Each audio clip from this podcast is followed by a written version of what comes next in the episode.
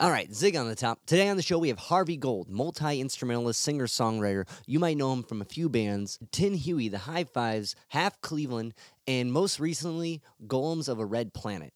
Harvey and his band Tin Huey were one of the pioneering original rock groups based out of Akron, Ohio, sharing the scene with bands such as Chi-Pig, Rubber City Rebels, and Devo, just to name a few. Also with acts from Cleveland such as Rocket from the Tombs, Mirrors, Electric Eels, Bizarros, and Kent acts such as the Numbers Band. Tin Huey got signed by Warner Brothers and released a record called Contents Dislodged During Shipping. Warner Brothers, not sure what to do with the creative genius and bizarre sounds of Tin Huey, shortly ended their contract. The band would continue on, fizzle out, then reunite, putting out another album called Disinformation. Throughout the conversation with Harvey, we go through that story with more detail. I want to talk a little bit more about Golems of the Red Planet, Harvey's most recent project, in which the band takes heads from John Zorn's Masada and makes them into surf rock songs. It's really well done and really cool. We're going to listen to a track. This is the track Zissum.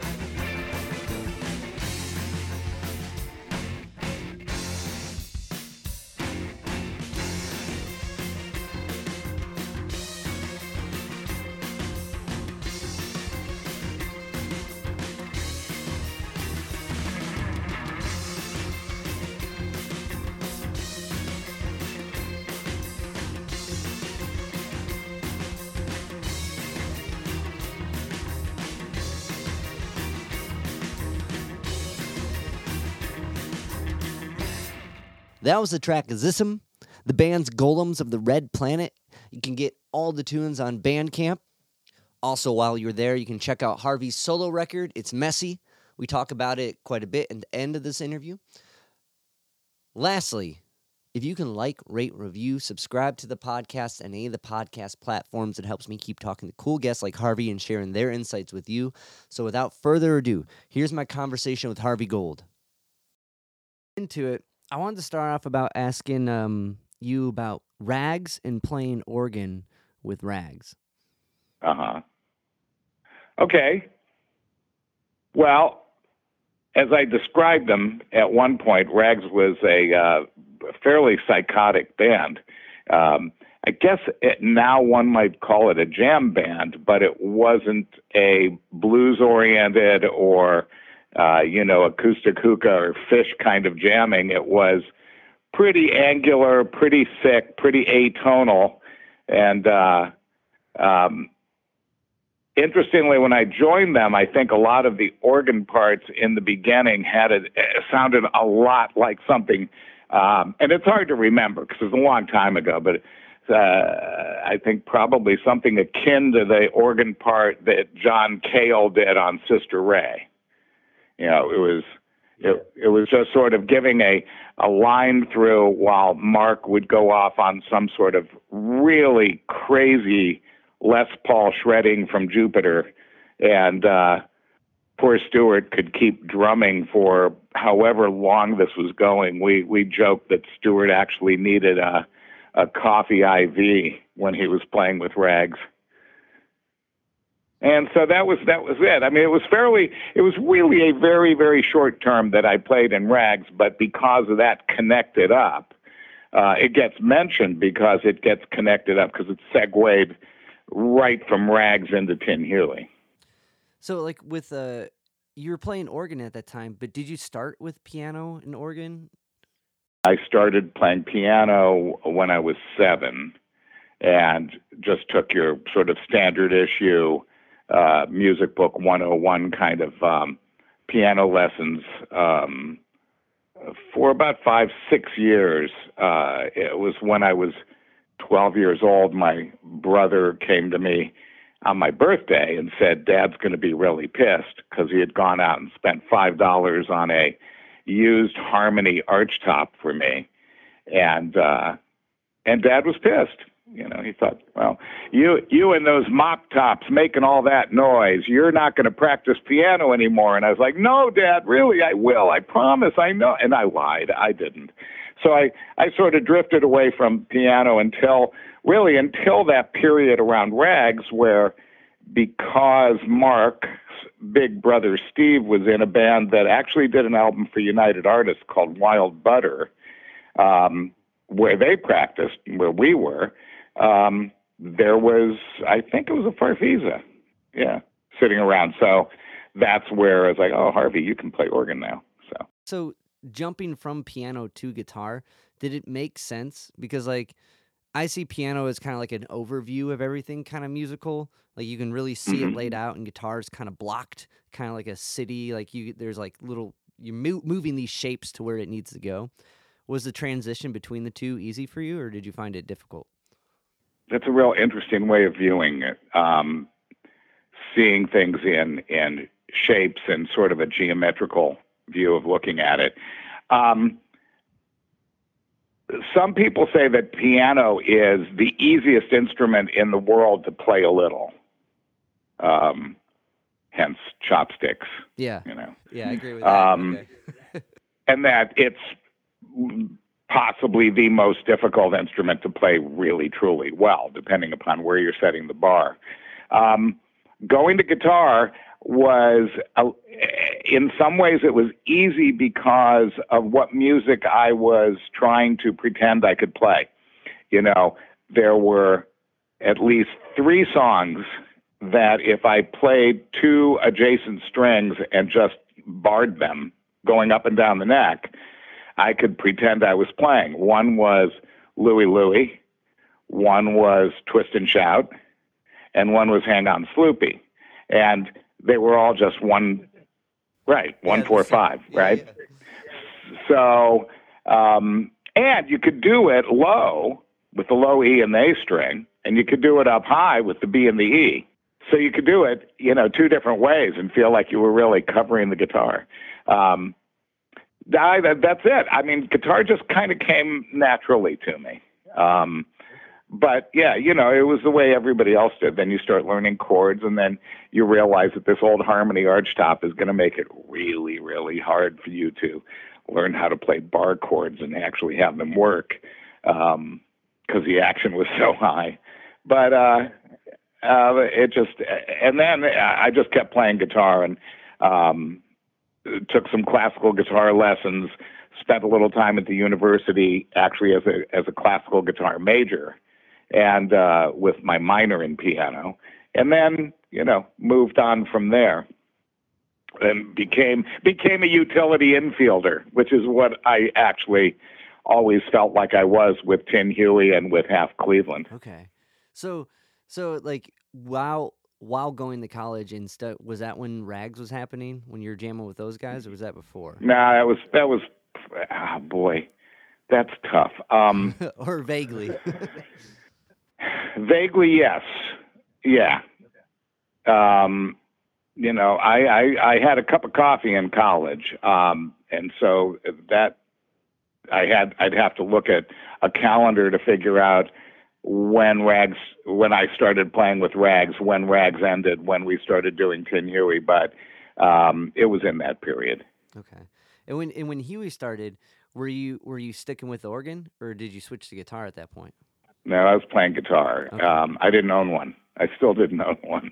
I didn't own a keyboard. Um, at, at some point, at some point, I had an apartment down by the university, and my father rented a uh, a Baldwin Spinet for me to play, which my roommate and I completely covered in cardboard um, because we knew that we were going to destroy it if we didn't. And it was a rental, and my dad would kill me. So it was kind of a cute instrument. But uh, as far as uh, playing in a band with anybody, no, it, we were we were playing guitar. We were doing things like, um, uh, you know, early T Rex stuff uh, some early. Uh, I, I actually can't remember what else we did. We were writing some songs, but the only cover stuff that I remember that kind of gave an indication of what we were doing was was like the the the Ride a White Swan album by T Rex.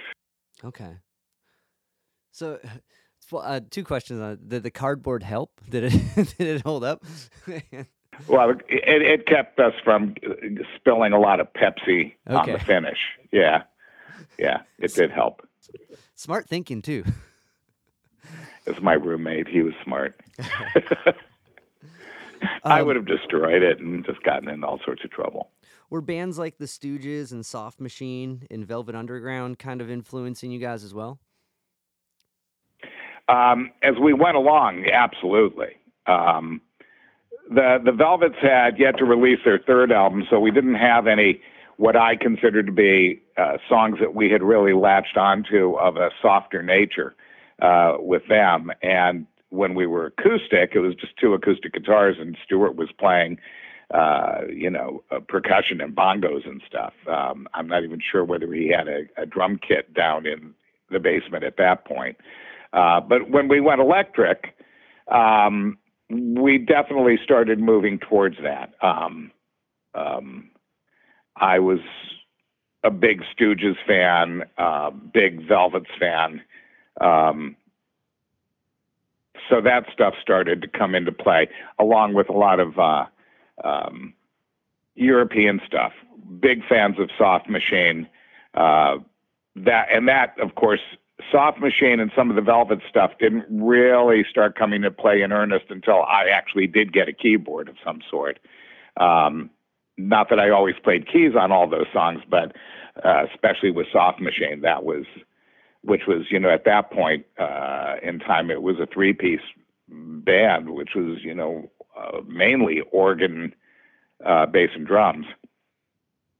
So we did a bunch of that stuff. We we started listening to a lot of uh, bands like Faust and Amon Düül and uh, um, Henry Cow uh, you know, they, they, the kind of radical left wing of Canterbury music, you know, Henry Cow and, and, the um, Slapp Happy, Art Bears, uh, it got pretty weirdly eclectic, but, uh, the one, the one artist that has stayed consistently in mine and, and a couple of the guys from the Hueys absolutely at the top of the list uh, throughout all these years has been Robert Wyatt.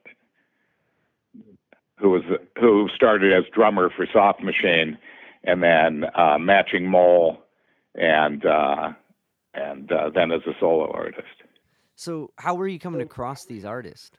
Like at the beginning, Uh, who was showing uh, you them? Like, well, we, we uh, two things really happened. One is I, I had a really, really great pal who was just uh, completely immersed in musicology, and he turned me on to some stuff. He turned me on to uh, the night that I listened to the White Light, White Heat album, and it actually just sort of like changed my trajectory from that point forward. Um, and uh, um, and then I worked at a record store called Disc Records, which was a chain um, at Summit Mall, and it was a bunch of guys with long hair wearing ties, and may or may not have been doing acid at any given moment. And it was very, very much like, I mean, the atmosphere was like a sophisticated version of the record store in high fidelity, except it was in a mall and it was wearing ties.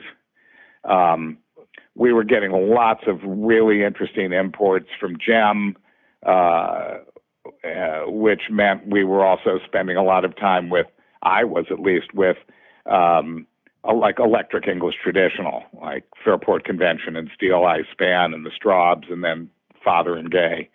Um, and everybody who was involved in it, you know, Richard Thompson and Sandy Denny and Linda Thompson and uh, that whole gang. Um, so that was there too. So uh, this explains why when we talked about Tin Huey, we were really kind of talking about the, the arc of my career, is that if you if you are what you eat, boy, we ate a lot of different things, and it meant for some pretty eclectic song lists. it got messy. It got messy. It did. I mean, that's. I mean, I I- believe me, I came. I came to the the title of that album by listening to the tracks, putting them in some sort of uh, what I thought was a reasonable order, and thinking, you know, this is this is me. I'm just I'm just messy. But that's beautiful. There's so much from music to take from, especially when you're using it as your creative outlet, right? There's so many things Sure. from so many different like styles and pieces and composers and voices and like it, it, to be pigeonholed is has to be a bummer. you know what I mean? Because there's so much beauty around. Well, I do consider it the secret to my lack of success. You know, I really do. I really do. It's like I, I was actually thinking about this. Um, I've been doing a project um, like in the last week or so Yeah. where I have been uh, uh, sort of reimagining the Warner Brothers album that Tin Huey did um, and a bunch of unreleased material um, in the studio, doing some stuff with it. And I was thinking about the song that Chris and I wrote, Pink Berets, and how my thinking uh, was that people would buy our album because of Pink Berets and some sort of weird suggestion of Steely Dan. And as a result, they would then have to be stuck listening to all the twisted tunes like Puppet Wipes and Squirm You Worm. And I thought of it as being like sort of insidiously a guerrilla operation. Uh, Sneak attack. Yeah, of course, nobody wanted to hear Pink Berets. Nobody wanted to hear I'm a Believer. Nobody actually wanted to hear the album, so we weren't able to poison the universe with it. but I like the kind of so when you guys started writing, right? When you started writing your own songs, and th- that was before Chris joined, right? Oh, yeah, well, we released Okay. a bunch of stuff before Chris joined. Yeah. Right. So like leading up, I guess, uh, being exposed to all this music, having all this outlet uh, input, right, and like a group to put it out with. Like, was it a process that came naturally? Was writing easy for you? Or was there being around all this kind of sometimes when you take too much in, there's kind of like a pressure of something to like live up to? Or did that, Mhm. you know what I mean? Did that kind of mess with, uh, uh, here's a song, let's try it? Yeah, I mean, we. I don't think we had any trouble writing. Um, how well developed the tunes were it, can always be questioned. Um, you know, I think a lot of a lot of everything changed just simply as we became better on our instruments. Um, I have a line that I wrote on a on a song on our disinformation album that uh, is in the Tin Huey story part two, which uh, says, uh, see, back in basements, sneering in Milwaukee, being weird to keep from being bad. Uh, you know, if if you did something really atonal and and strange and and uh, abrasive, um, and you did it with enough confidence and volume because we were really loud to appear to be intentional, then the fact that you know I couldn't play half the things in the Mickey Baker songbook as far as chord structures um, doesn't become part of the conversation. You know. Right, right. Does well, that make sense? Yeah, no, totally, totally makes sense because it, there is something about that when you're watching like some like free jazz or something, and it's like you're like I can't comprehend this because it's so much, it's so much more intense right. than my brain can understand, and then like exactly maybe you're stepping back, but part of that is the attitude, right? Part of that is someone being this is what I have to say, figure it out, you know. Um, sure, and and to to really answer your question, it, it, was always an interesting thing that happened with us because of who the members of the band were. Um, I have to say, there are times that I feel like a Zelig character. People who played in Tin Huey had such interesting and extreme talents. Um, but it also sometimes caused deficits in terms of, of being able to, like, you know, play something that would literally crack the audience's skull open, but not ever be able to remember to go back to the G chord after that. Um, sort of savant like stuff went on in Tin Huey. So I was sort of the, the broad shoulders that a lot of it sat on. Um, and um, I guess the point is is that we would we would have this idea like, oh, let's do this song. You know what? This this song could sound like uh, uh, a lot like uh, pick whatever you want. Um, uh, it could sound like Amon Düül, and then by the time we were done with it, it didn't sound anything like Amon Düül. Or, like I said, something like, "Oh, let's let's approach this like a Steely Dan song." By the time we finished it, it sounded nothing like Steely Dan because there was such everybody was such a weirdo in this band. But planting the seed and having it start like that—that's, I mean, that. Sure. Yeah, yeah. It, it might have a little stylistic moment in it, you know, yeah. something that we just are sort of like, you know, hooking onto for a second, and and that satisfies our need to sound like Fairport Convention, but nothing we did ever sounded like Fairport Convention. And I guess that's you know that's how you really know it's yours, you know. Like I, well, yeah, and that's how you you do get better because you pick up little things from other stuff that you've listened to, and while you're never really going to be able to plagiarize, you it sends you down a path that you wouldn't have gone down otherwise. So that's always an interesting way of growing musically. So after I guess kind of being in that, when did Breakfast with the uh, with the Hueys? When did the first like batch of tunes like come together? Well, right right around the time they were released. I'd have to look that up on a discography, but um, you know, we we we had songs, and then we always had some sort of a recorder around. You know, some of the stuff that uh, was recorded on our first uh, EP was recorded. The one that's just called Tin Huey um, was recorded on you know a TEAC four track. Um, some of it uh, where we practiced, some of it, one of them live, and um, and some of them at a little studio down on High Street in Akron that just simply had all all the gear was attached to a four track TEAC. Um, and then a little later, by the time we got to Breakfast with the Hueys, Mark had and my single experiments, Mark had had acquired an Otari eight track. So all of a sudden we had eight tracks to work with, which was quite the wealth of tracks. And uh, and we were able to experiment on that. So, like at that, like I guess going at one point, um, I wanted to ask. I think his name was Jim Kaufner. He mm-hmm. introduced mm-hmm. you to was it? That's that's who I was talking about. Okay. My friend who who introduced me to White Light, White Heat, and and a bunch of stuff because he he had worked at Disc Records also had and had actually gotten me a job there at that point.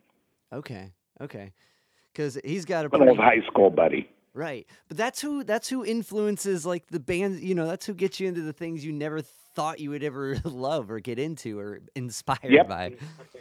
Yep, Um, yep. We I think we referred to him as our guru at some point, which you know, it's a pretty interesting way of putting it.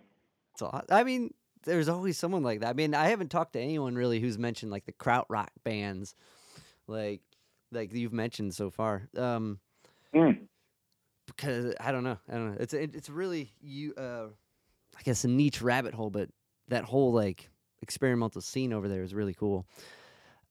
It's interesting. I mean, there was a period where we uh, we would play uh, this. Really, I guess I just wish we. Had, I I don't know whether I actually wish we had a recording of it or not, but we were known to do um, start out doing uh, uh, "Sunshine Girl, Rainy Day" by Faust, which was you know a real um, patterned uh, pulsing tune. And we would do that for about 10 minutes. And then we would segue into doing um, we did it again by soft machine which was completely written and based by them on on what effect it would have on people by being so repetitive and so we would end up doing in front of a poor live audience you know 20 25 minutes of this stuff and uh um it was kind of uh, abusive, I think. but you know, we we kind of liked that, you know. So Was it where and now like at that point where were you guys playing? Well, uh, we had a we had a gig three nights a week for uh, for a while at JB's in Kent. Um, the story's kind of funny because the the uh, um, the guy who ran the upstairs bar there, fellow named Mike, um, was a big Grover Washington Jr. fan, and if you know Grover Washington, he plays kind played kind of soft jazz, Right. and but he's a sax player. Yeah. So when he knew that we had a sax player, he wanted to hire us. And it didn't matter that the sax player happened to be Ralph Carney and the band happened to be Tin Huey. That was the only thing he used as criteria. So, uh, damn the torpedoes. The saxophone music has to sound like that. What else could it be like? I don't, I don't know. I don't know. That's quite a was pretty funny. too on his end that, to keep it up. you know what I mean? Well, you know, the, there wasn't a lot going on on Tuesday, Wednesday, Thursday in uh, in Kent, and uh, and the numbers band were usually playing downstairs to a pretty good sized audience. Um, so we would just bring in our five or ten people throughout the night and and do whatever the hell we wanted to do, and then um, you know split the take at the door, which would leave us with probably about five bucks each, and uh, go home. I understand that feeling, man. Yeah, yeah, Um, absolutely. but you know those those like that opportunity and that uh, that just the platform to get on stage and figure it out you know is is it, it on like that that is so valuable like to be able Well, to it was, it was really it was really useful. Um, first of all, you know, if if we as musicians ended up in some sort of variation of that, you know, Beatles in Germany, ten thousand hours, and suddenly you actually become a player, um, sort of theory, then that was JB's was really just like a godsend for us. Um, because there were not a lot of places to play in Akron, and certainly not a lot of places to play for a band like ours. Um, so doing the JB's thing was great. Plus, uh, then Chris joined, and uh, he and I had kind of a really interesting chemistry. Uh, and we just started writing and rearranging stuff and looking at our sets and and you know I just really welcomed uh, having a little less chaos in the band and um, um, and then you know we played these gigs and suddenly we're getting signed to Warner Brothers, um, which was really pretty bizarre and interesting. But we had JBs to be able to showcase. You know, we had kind of a home there. And so when Robert Christgau was coming in from the Village Voice, um, there was a place for him to see us and the Bizarros play on a given night. Um, and then when Karen Berg came in uh, from Warner Brothers, there was a place for her to see. Uh, we had a home. We weren't like scraping and searching for a club where uh, she could see us and whoever played with us on those those nights. Uh, Chi-Pig played one night with us, I think, and Unit Five played another night. So um, it was it was it was great having JBs in our life at that point. Definitely having an HQ like that, and kind of like just being able to see what other bands are doing too, like because the Numbers Band were pretty experimental in that whole blue. I mean, they had a pocket, you know, um, in like a, a, a form, like but like the, as far as like a standard blues band, what what's going on there? You know? No, it's it's interesting. Um, I have two things to say about that. One, I had no idea what any other bands were doing. Mm-hmm. None. I was working. You know, there was a point where where uh, and it's been it's been uh, resolved over the years, but there was a point where one of the members of the Rubber City Rebels in an interview um, said something to the effect that Tin Huey were a bunch of like prog rock snobs because we didn't come down and hang out at the crypt. And I took uh, issue with that because I was working 40 to 50 hours a week, had a wife and a kid, and then was playing three nights a week at a club and practicing the other nights. So fuck you, basically. And and actually, one night I was doing a gig. I don't remember. I think with with uh, with half Cleveland somewhere, and Buzz Clic from uh, the Rubber City Rebels was in town and came over and said, "Yeah, you know, sorry about that." you know, um, because you know we were killing our. I mean, we were young, so you know you can do anything, but but we were you know certainly killing ourselves, working jobs, paying the bills, doing what we were doing in our civilian life, and then putting in all the hours we were putting in with the band. Um, so I didn't hear anybody else. I mean, I'd hear Chi-Pig uh, a little bit because of however I approached what was going on when a band was opening for us. Um, I'd hear Chi-Pig a little bit. I'd hear the Bizarros. Um, uh, I, I remember a tiniest bit of Unit 5, although they opened for us on a couple of occasions. Um, I remember Rocket from the Tombs uh, because they were pals and we played with them up in Cleveland. Uh, I certainly remembered that. Um, uh, Mirrors. Mirrors really stuck with me. I really liked Jamie um, and I liked his style. Uh, but I've just kind of named all of them right now. Um, uh, I didn't really spend much time even hearing Devo until both of our bands were starting to get ready to sign to Warner Brothers, and you know we were finding ourselves with a little more time because we were going to be getting uh, advances, and we wouldn't have to work forty-hour a week day jobs for a while. So that and I never heard the numbers bad because I heard that Bob Kidney was real mean and I was scared and I wouldn't go downstairs. I swear to God, the I knew Dave Robinson, the drummer, because he would come up and hang out when they were on break. I've met Chris Butler because when they were on, he was playing bass for him, and when they were on break, he'd come up and and uh, heckle me personally while I was playing. and um, that's it. Javi, call your mother. Yep, that was him. and uh, um, that was about it. And I I kind of became truly best friends with the, the Kidney brothers and Terry, Terry Hynde, um, who uh, sort of wanders into my driveway with some regularity.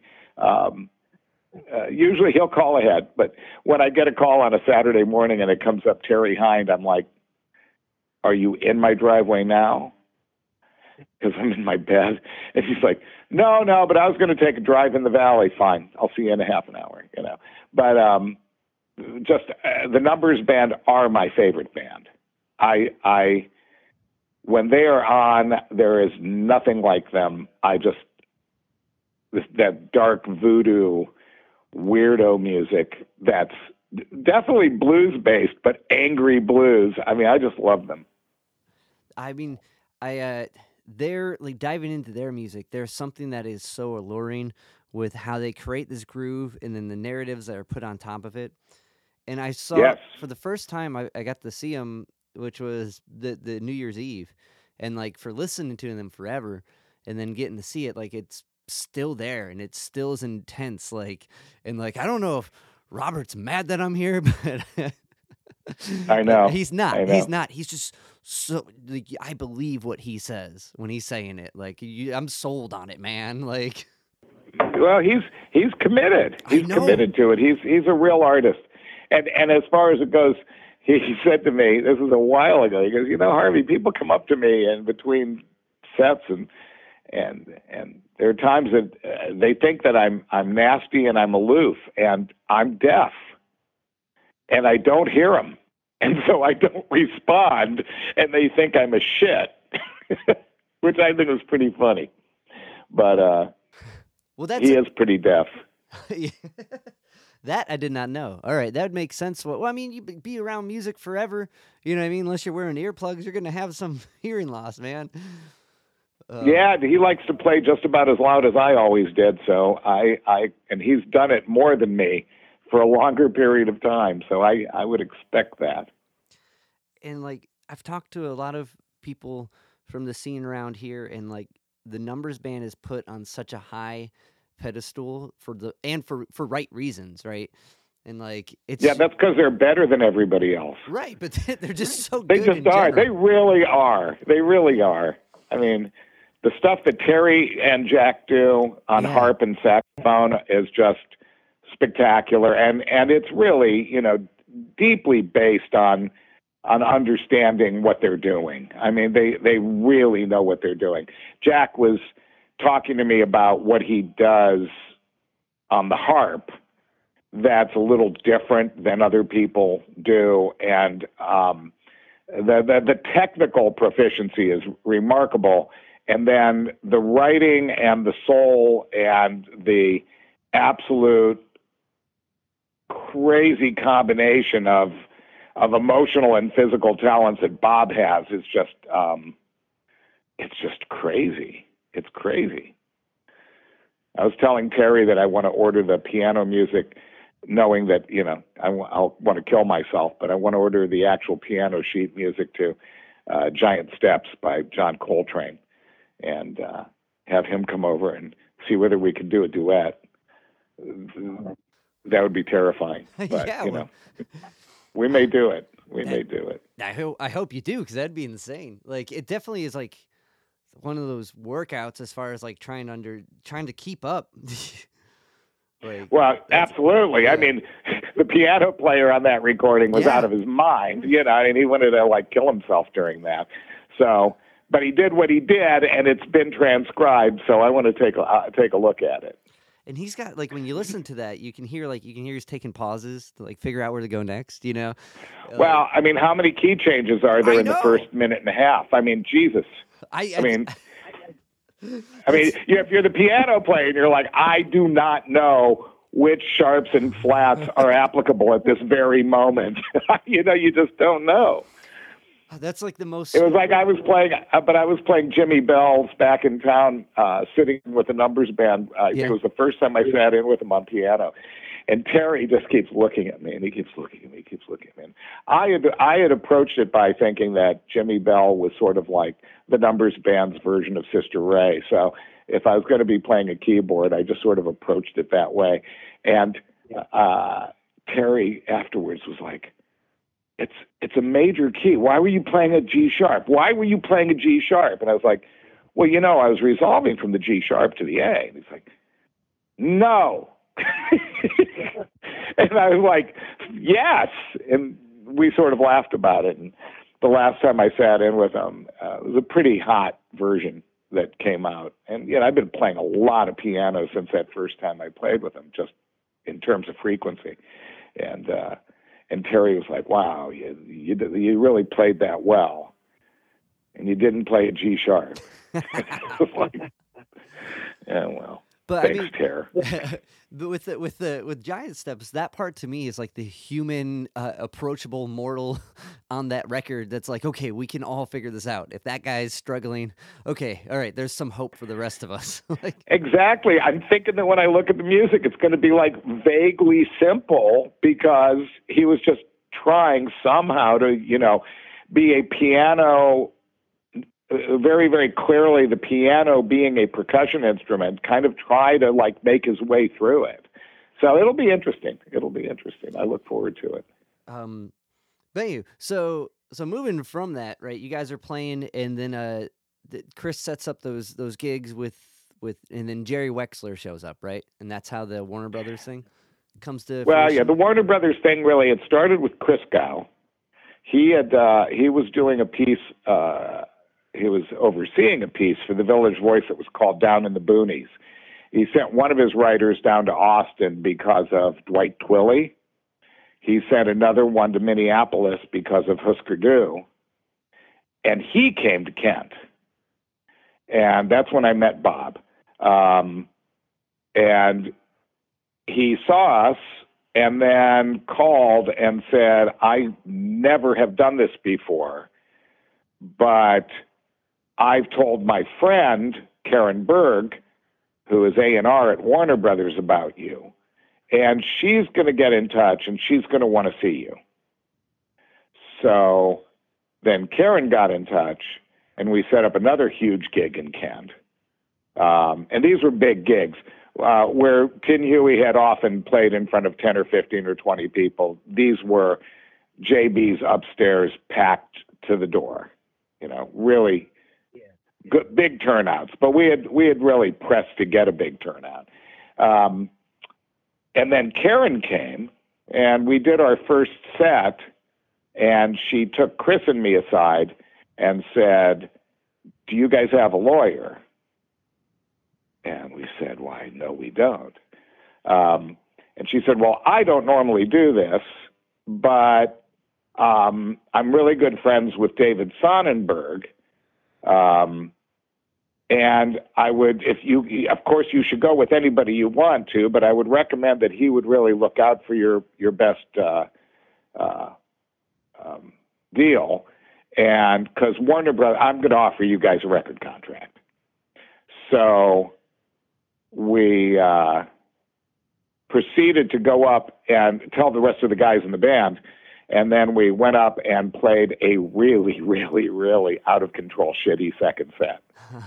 and we thought, oh my God, is, are we going to lose this chance? Because we were like so excited, Right. you know, we were just like insane.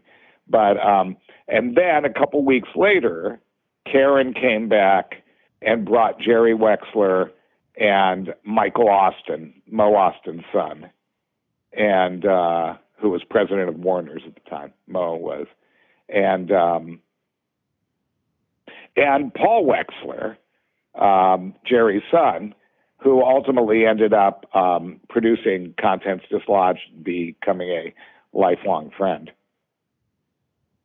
And that was kind of the sequence of events. Jerry had just become um, head of A&R for Warner Brothers New York, and Warner Brothers New York had never signed a band before. It had always come out of Burbank, and Tin Huey had the the good fortune and the bad fortune of being the first band signed by New York.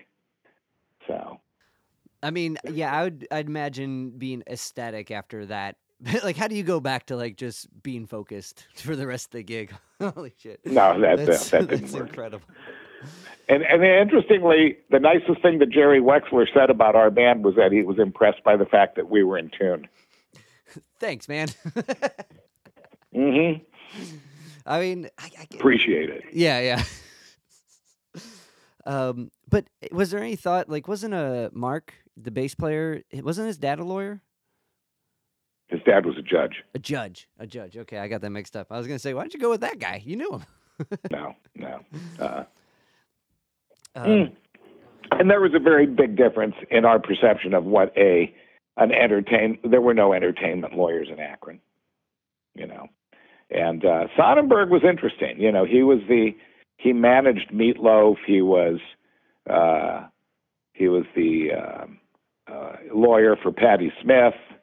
Um, he was the one who ended up uh, becoming executive producer of that Muhammad Ali movie uh, about uh, his fight with Foreman that won the uh, the Academy Award.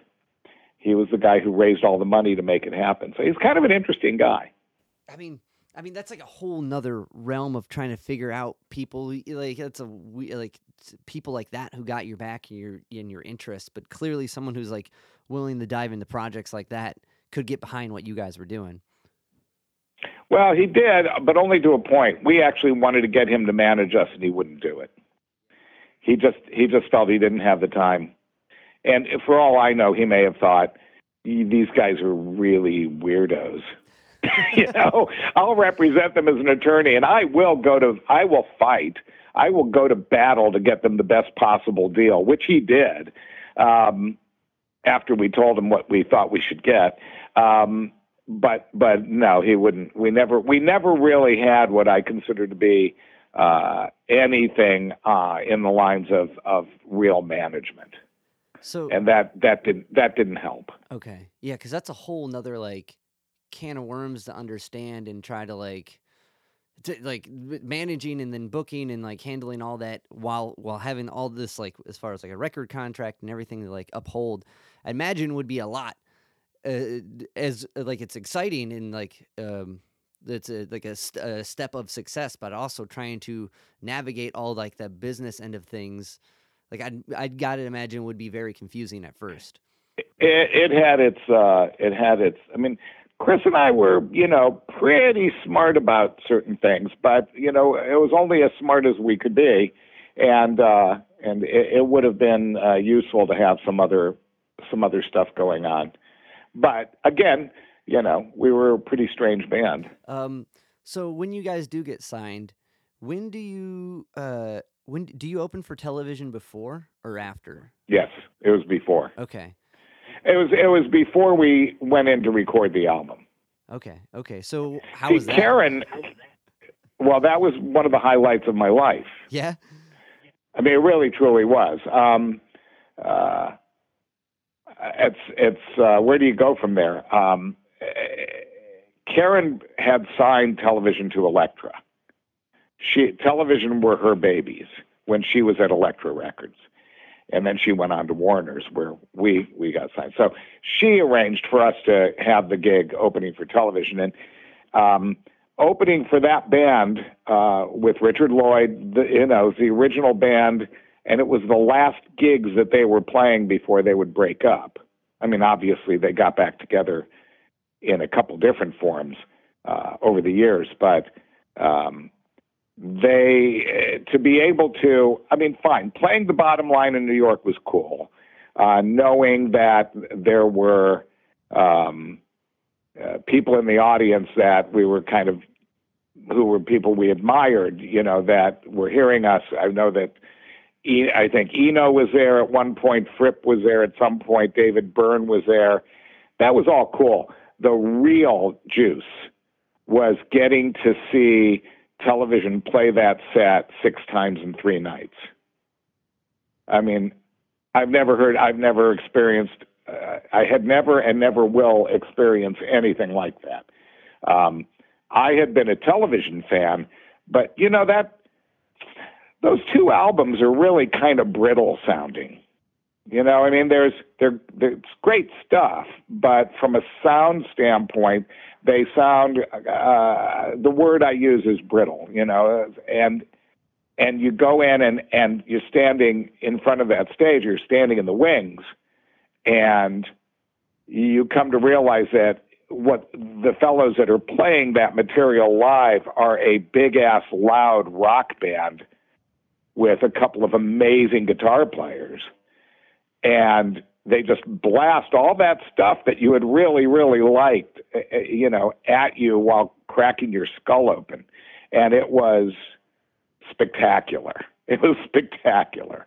I mean, hearing Marquee Moon six times, you know, having them open the show six times with with Ain't That Nothing. I mean, it was it was just the best. It was the best. That's so cool. That's and that's in- interesting. Like observation. Like a lot of times with records, you have to round out some of like the lower ends, like to, especially with guitar, so the like bass and the kick drum kind of cut through, so like to really get the full effect of it. That that sounds incredible. Did you get to mingle Yeah, it, with the dudes? you know, I did not. Um, um, I have, I've probably to a fault throughout my lifetime. I, I do not tend to uh, seek people out um, because just because they're they're like, if I'm in a professional uh, scenario, you know, we're playing that night, they're playing that night. I, I avoid acting like a fan.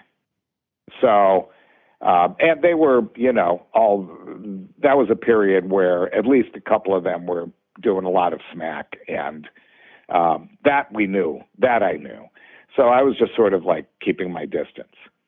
Um, I mean, uh, since then, I met all of them.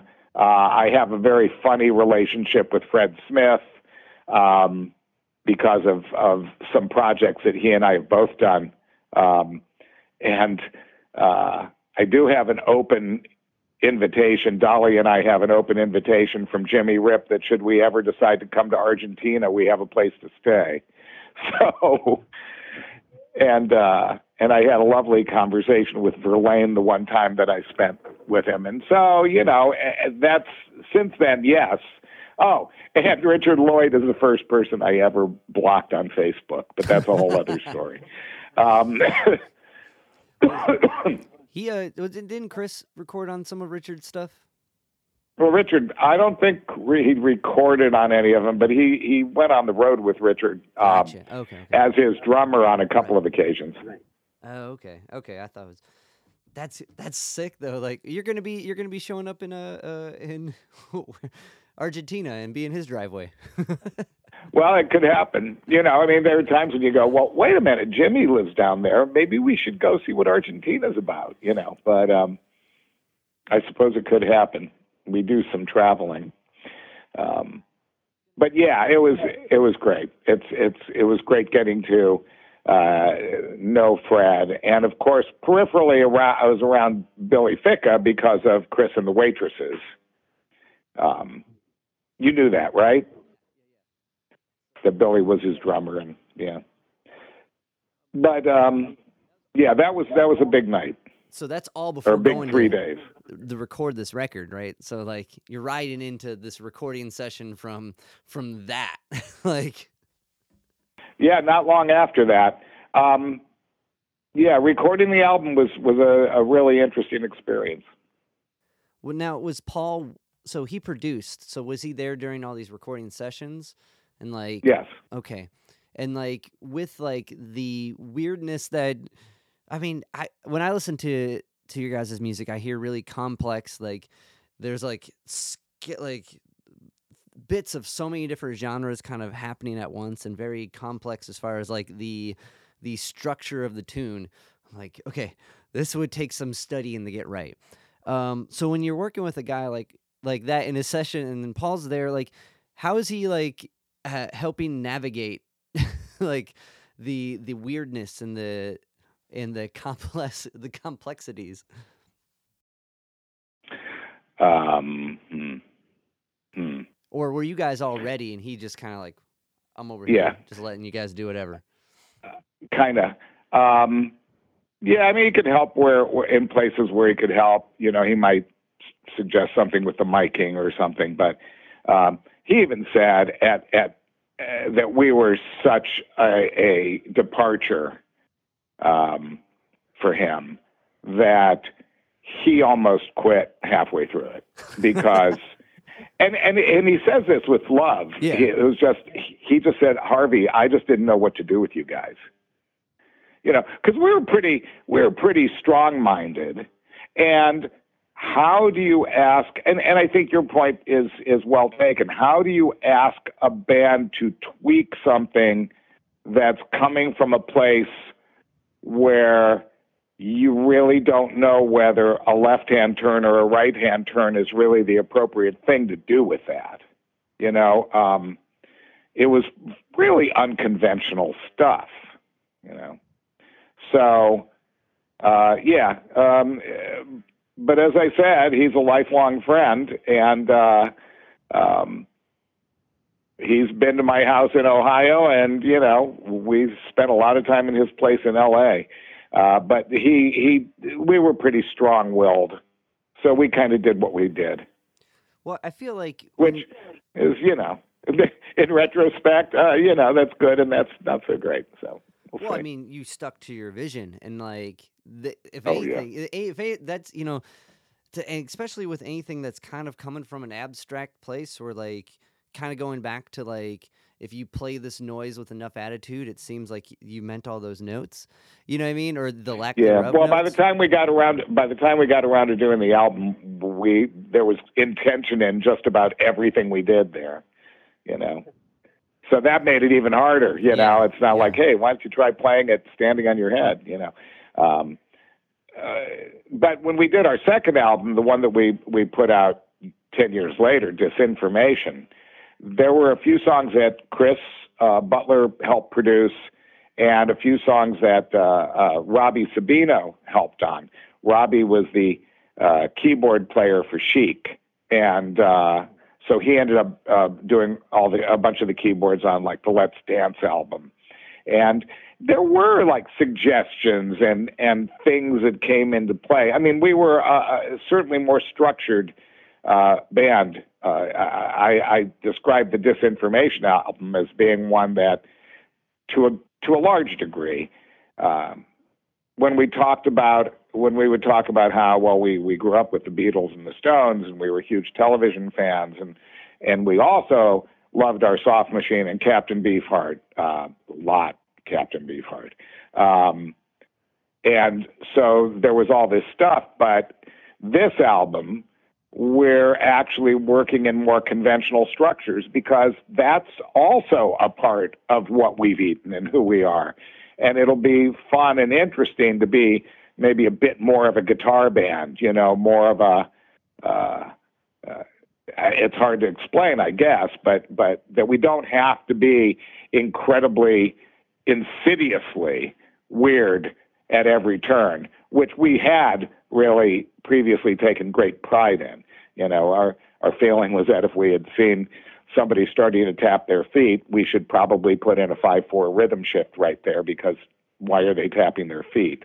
You know, so in with disinformation, working with um, some slightly more conventional forms, there were times that a producer would say, you know, I think this would work better if you didn't repeat that particular move another four times. Let's cut to the chase and certain things that would really help tighten things up. And it was it was interesting and it was revelatory hearing the idea, then doing it and seeing where it helped. And and that's supposed to be what a producer does, you know.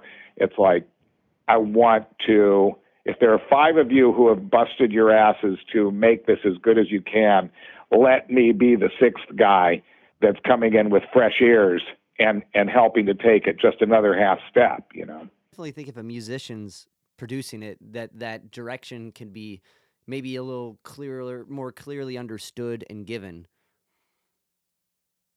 Yeah, perhaps.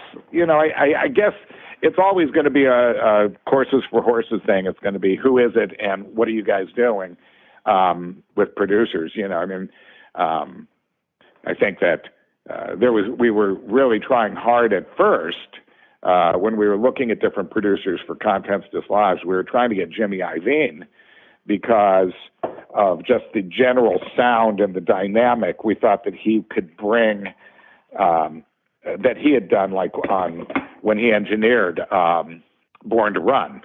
Uh, we thought, you know, he could conceivably bring some some more meat and more uh, more of a uh, conventional kick to the sound of us playing all this crazy shit, you know. But he wasn't available, and uh, we liked Paul, so we went that route. Um, and I guess at one point Captain Beefheart was around. Well, he, he came into the studio to pay a visit, but partially because um, we thought that it would just be the biggest feather in our cap if we could get Captain Beefheart to guest on our album. And there is a harp, a harmonica solo in, uh, I'm pretty sure it's the song Slide um, uh, on, on the album. And uh, Don came in and sat down and he listened to what we weren't sure that he was going to be coming in. So Ralph had already laid down a harp part, and uh, Don listened to it and said, "Nah, that's really good." Damn. Damn. Yeah. Well, it was probably better harp than Don would have played. Ralph was pretty spectacular, and and Van Vliet was a was was also you know a, a strange and angular talent.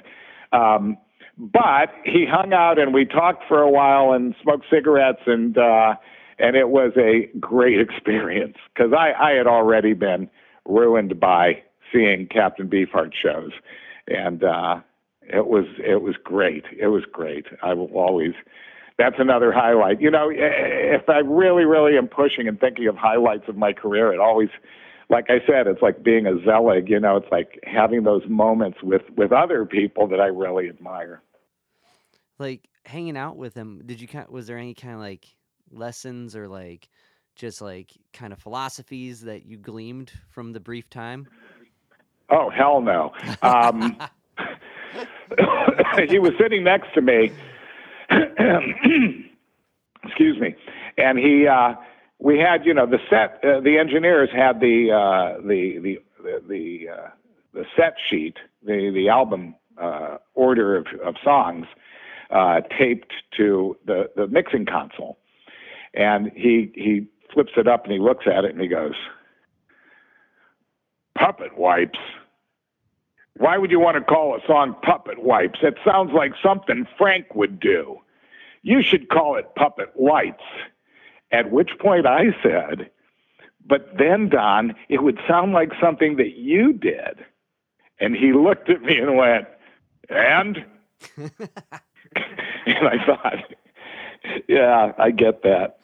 no, not at all. He was not. He was not helpful, but it was so weird. It was just so weird and strange a thing to be hanging out with him because keeping in mind that somebody that you're. I mean, I had I had shook his hand at a gig one one time, and uh, but you know never really had talked to him and when you think about the fact that your impression of this creature that's sitting in that room with you is the person that created Trout Mask Replica and, and Clear Spot and Spotlight Kid, I mean, there's he's coming in with a whole lot of ammunition in a way, and so, the, and I say this because at, at one point. Uh, again, he had one of those responses when Michael, I think, had said something to him about all the guys in the band Mallard who had been one of his magic bands and they had quit and he and and and was talking about how great they were and Don said well they couldn't have been that great could they? They left they left me you know and you're like okay. So then at some point we're just sitting there and there's like this brief moment of quiet and all of a sudden he goes anyone want a camel and we're all thinking, I swear to you, we're all thinking he's saying some really fucked up thing about a camel, sort of like the end of Clear Spot where he went webcore, webcore.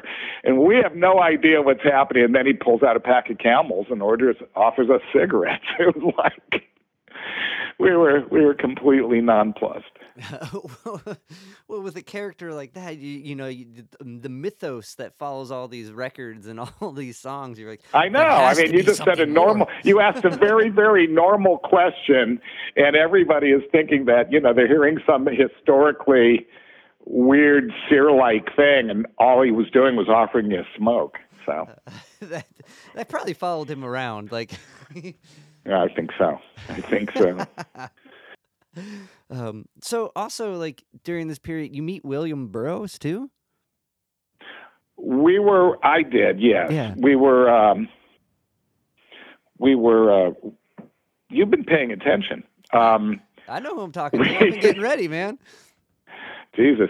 Um, we had uh, done the album uh, for Warner's, and none of us, including Warner Brothers, none of us ended up liking the mix. And so some of the guys from the band went back to Akron, and so, uh, some of us stayed in New York, I mean, in LA. And um, we had been, when we were making the album, we had been living in these uh, you know, short-term transient apartment rental in Toluca Lake. Um, and so those of us who stayed on moved into the Tropicana Hotel, which was historically a notable hotel in that uh, there was a period of time where Tom Waits lived there and kept his piano in the kitchenette. Um, and one morning, um, because we were remixing the album at the record plant. And uh, one morning, my, uh, Jim Kaufman, who you had mentioned, knocks on my door and wakes me up and says, "You got to look at this. There's this guy out at walking around the swimming pool. He looks like William Burroughs." And I stuck my head out the door, and I see this guy wearing. This is L.A. You know, it's it's maybe late October, early November, but it's still L.A. And he's wearing like a three-piece suit with a a fedora and has this like clearly a 19 year old red haired boy following him around while these other people in a camera crew are taking pictures of him around the, the, the Tropicana's swimming pool. To which, so I said, Jim, that doesn't look like William Burroughs. Who the fuck do you think it is? So I threw on my pair of shorts and a shirt, and I went out. And as I was approaching him, I remember thinking of him as a uh, very, uh, in a very scholarly way. Uh, you know, because I was a huge fan of his his stuff.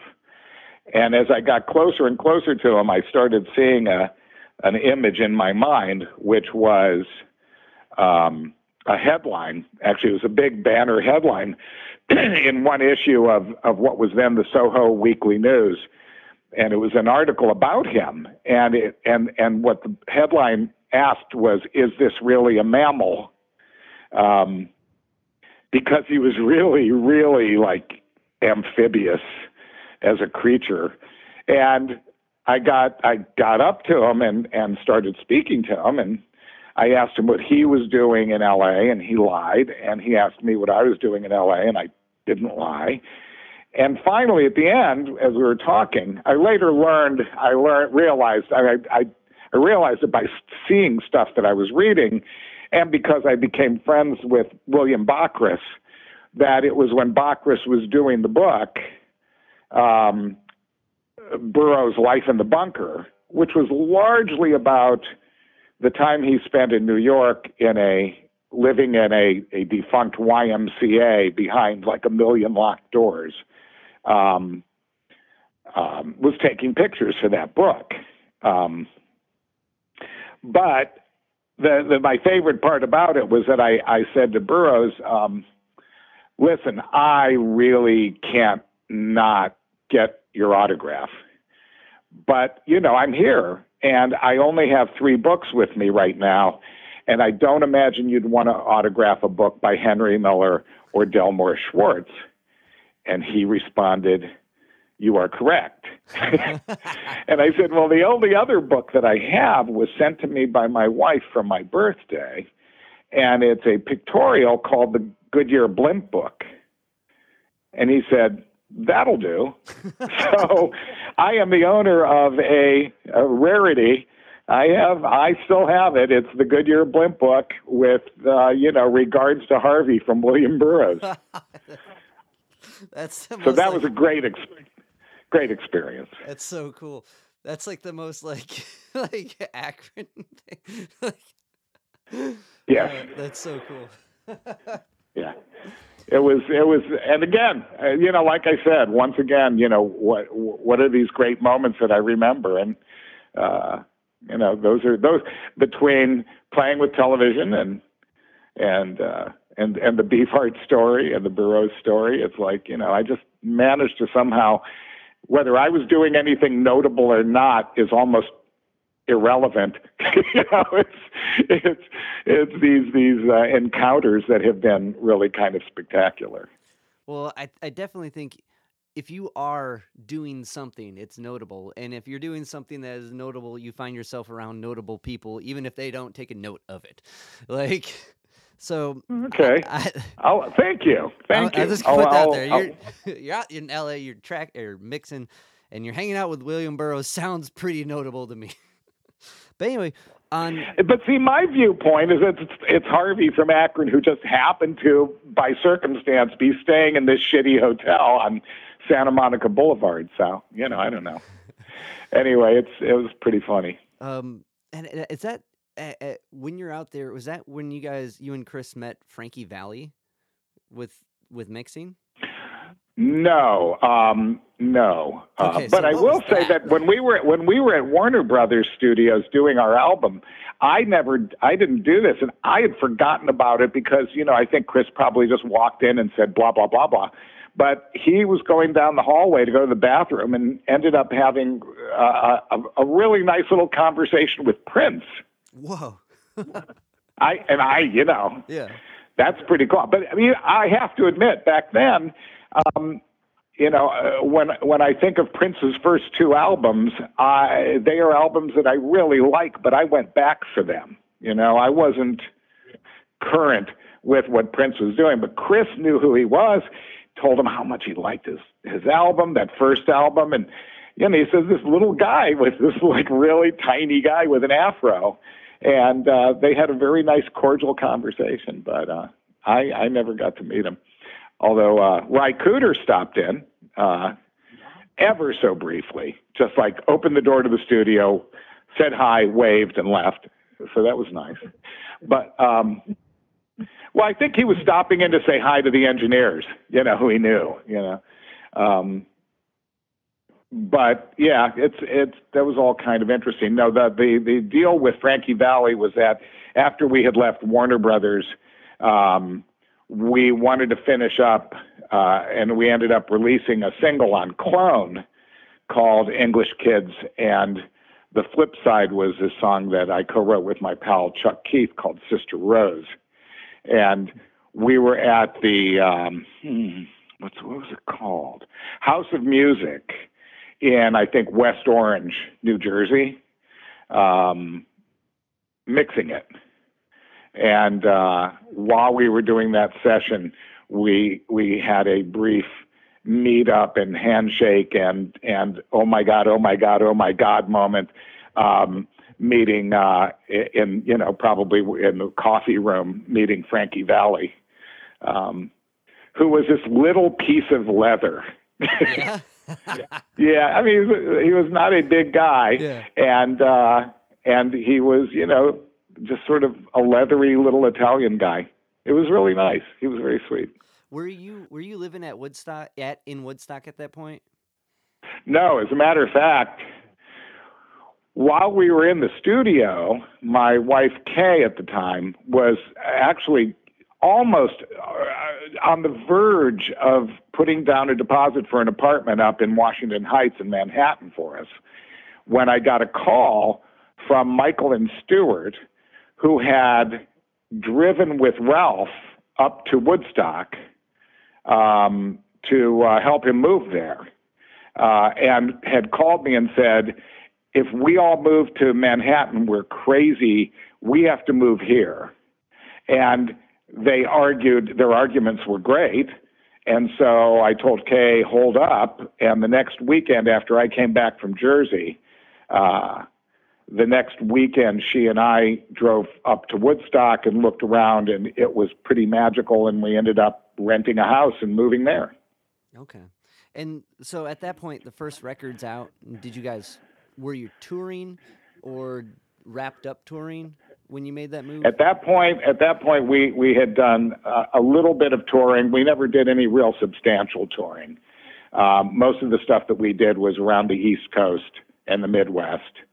Um, and uh, again, management could have used it. Um, it would have helped, but it was it was. Uh, uh, so we had we had we had tried touring. Uh, the album sales were what they were going to be. The airplay was what it was going to be.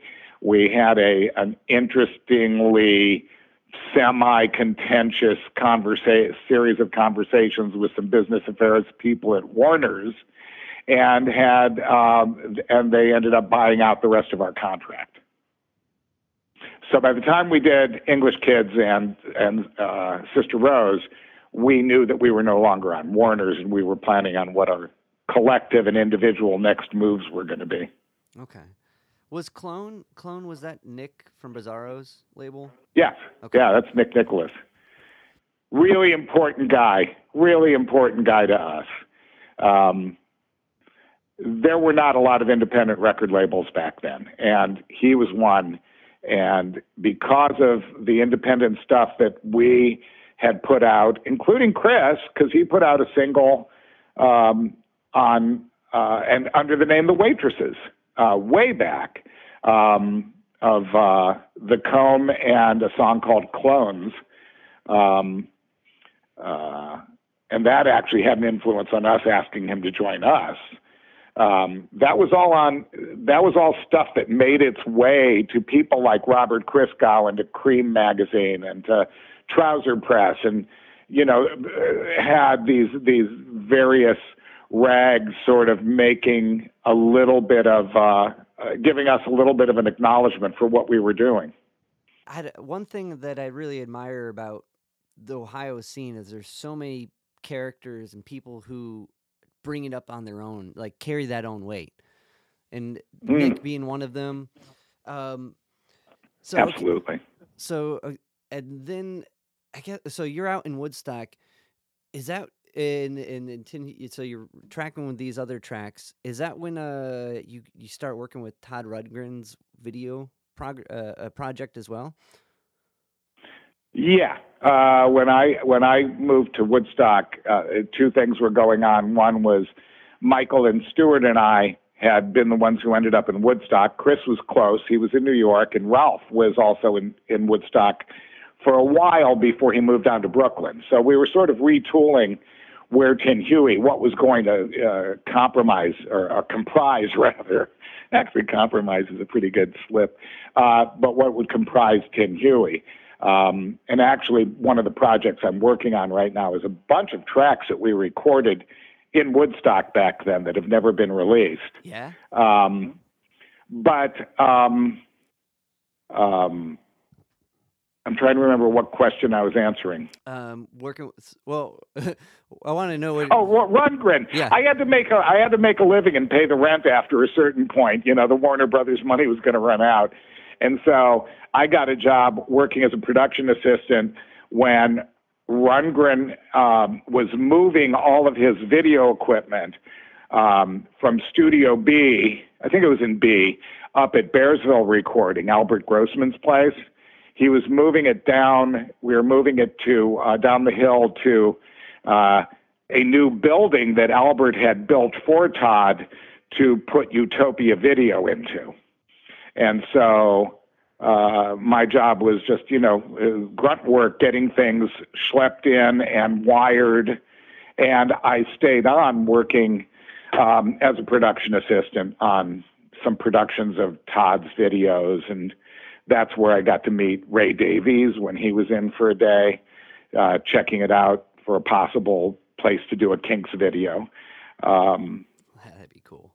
That's pretty sweet. And, and, and of course, Todd. I mean, yeah you know, and and uh, and I I discovered that his uh, his drummer uh, Willie Wilcox was somebody I could talk boxing with, so that was good.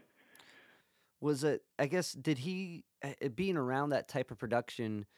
Like, was there any lessons from either like from Todd and how he ran it that made you like want to do gold uh, uh um, teleproductions?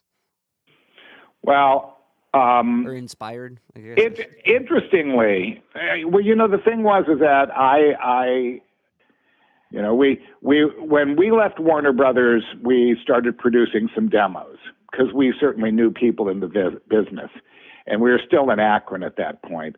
And you know, we we went down this this this demo wormhole, which was, you know, like Harvey Leeds over at MCA would say, "Wow, I really like that song out of four.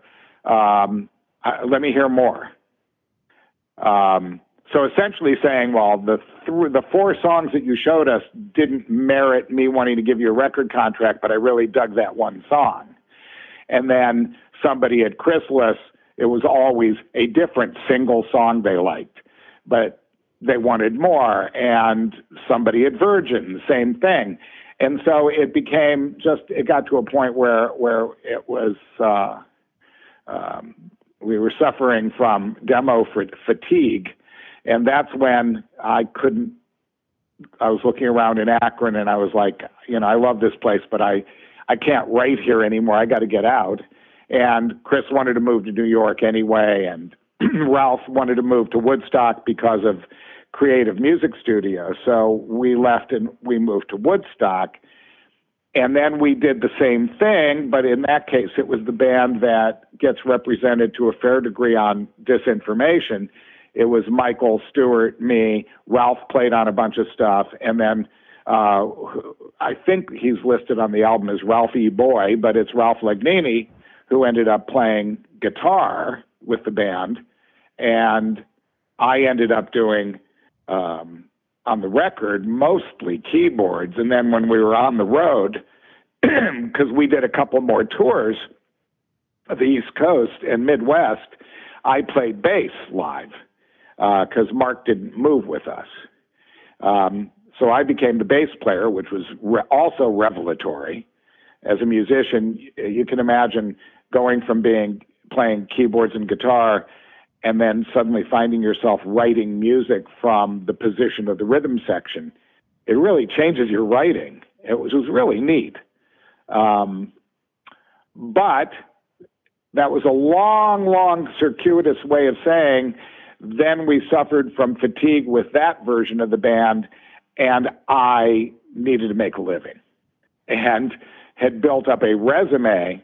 Um, however, many skills I did or did not have was less important than the fact that I could drum up a, a resume after working for Todd and uh, then ended up heading down to New York.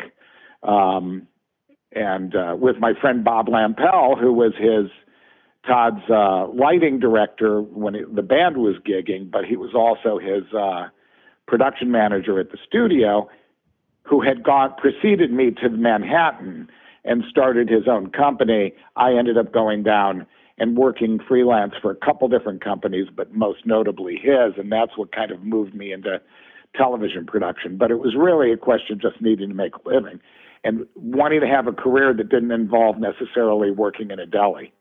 Although I really liked working in a deli. I really did. My ego wouldn't allow it, but I really did enjoy it. Well, I get it. Okay, so on on both ends of a thing. At least the deli, you know, you know what's going to happen. Uh, Tom's going to come in, order the same thing. Like there's a comfort to it. But I, I get that. Yeah, I knew that I was going to be I was going to be serving chili dogs and Colt 45 to uh, Rick Danko. This, this is Woodstock, mind you. but um, so I mean, okay, that makes sense, and it's really interesting. I guess writing from a different perspective.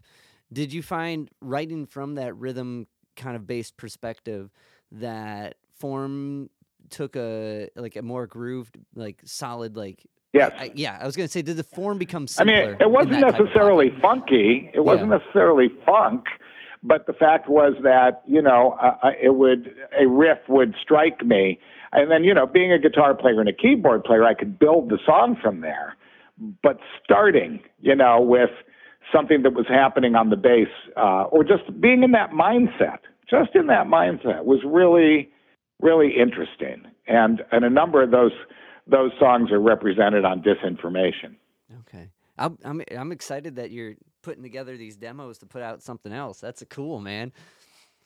Um, there were some really interesting things that happened. We recorded five songs at it was it was a strange connectivity. A friend of ours, I don't I became friends with him because of my work at, at Utopia Video. Chuck Allen was working as an engineer for Eddie Offord, who had been Yes's engineer.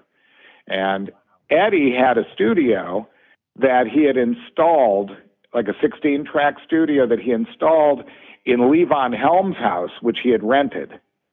So over in Saugerties, there was a 16 track studio that Chuck let us come in and record at. So we we're mastering, remastering these things and doing things uh, using some plugins to do some manipulation because all we ended up with at the end of the day was cassette versions of the mixes. Um, so we haven't been able to remix, but we've been able to pull some things out of them and and spread out the uh, uh, the the stereo spectrum and, and make them start sounding like records. Um, there are five songs we did there, and then some other stuff that we recorded in various places. Uh, a couple things, including, I mean, including a song I wrote minutes after we moved to Woodstock from Akron, called Woodstock, which was which was recorded with a uh, an ARP Odyssey synthesizer, an SM58 microphone, bouncing tracks back and forth between a Harman Kardon HK2000 cassette deck and a Wollensak cassette deck. It was like a real R. Stevie Moore kind of approach to recording, and I've got that there. That's pretty funny sounding. That's cool. But uh, that's cool, man. Yeah, it was it was fun. Um, so I guess during that time, uh, as far as like everyone kind of starts doing their own thing, but then Ralph gets uh these like Ralph and Friends shows together, and then at at one point when you move back to Akron, can you? Yes, I, I basically took yeah I, I I took a good ten years off from playing music, uh, or more. Um, it was just a different life, you know. I moved down to Manhattan. I'm I'm I'm really like it's almost like going back to college for a grad degree in in film and video, and uh, and you know trying to survive in Manhattan and uh, and meet some other obligations. So it was it was a pretty crazy period where I was doing very little. The only stuff that I ever did musically would be when I'd come back to Ohio to visit, and Michael and I would go up in his attic and record ridiculously weird shit. Um, actually, two of those tracks are part of these recoverable tracks that I have. But um, uh, ultimately, um, I took a lot of time off. And uh, when I came back to Akron, two things happened. I played a uh, Ralph came uh, came into town, and we did a Ralph and Friends gig up at the Beachland Tavern, same spot. Um, and that was Michael Stuart, me, Ralph, and Bob Ethington, and that was the first time Bob had played with us. And uh, that was the night that we, the, the opening act was three songs from the Black Keys, which was pretty funny. Because I think it was like their second gig. Yeah. And I, I remember watching them and thinking, wow, that's really fucking good. you know, it was really interesting. They were really good. Um, and and I was like, I, but I kept scratching my head, going, Patrick's not a drummer, but there he was. Um, and that, and then right after that, uh, Ralph. Uh, not long after that, Ralph was putting together a kind of a Ralph Carney and Friends thing in San Francisco to open for um, uh, which one was it? It was uh, uh, Les Claypool's uh, uh, thing. Um, Colonel Claypool presents Bernie's Bucket of Brains, which was Les Claypool, Bernie Worrell, who yeah. we knew. Yeah, really. Um, I had I had met Bernie at Rock in Rio in '91, and I think Ralph had met Bernie because you know Bernie ended up playing on a oh, what was the name of that band from Akron? Um, shit, Bob Pfeifer's group. Um, I'll remember it. But Bernie had played on an Akron thing. Um, oh, that's annoying to have that le- that leaky back. brain at this point. But at any rate, um, and then Buckethead was playing guitar and uh, uh, Brain was playing drums. Anyway, uh, so I flew out there and I played like bass and keyboards on on a set that we did opening for them. And uh, then I came back and uh, we got a call from uh, Meredith at uh, uh, the Rock Hall asking us if we could pull Tin Huey back together to headline a Northeast Ohio punk show uh, with the Pagans and the Pink Holes. And uh, while we were not a punk band, well, neither was television. But hey, what are you going to do, right? Right. Well, Um, I was gonna say it's kind of like the Minutemen. You know what I mean? It, like it's punk in its Yeah. own way. You know what I mean? Like punk is well, y- being in that. You're right. I mean, I mean, exactly. Some of it, some of it had to do with style rather than substance. Some of it had to do with timing. Some of it had to do with venues.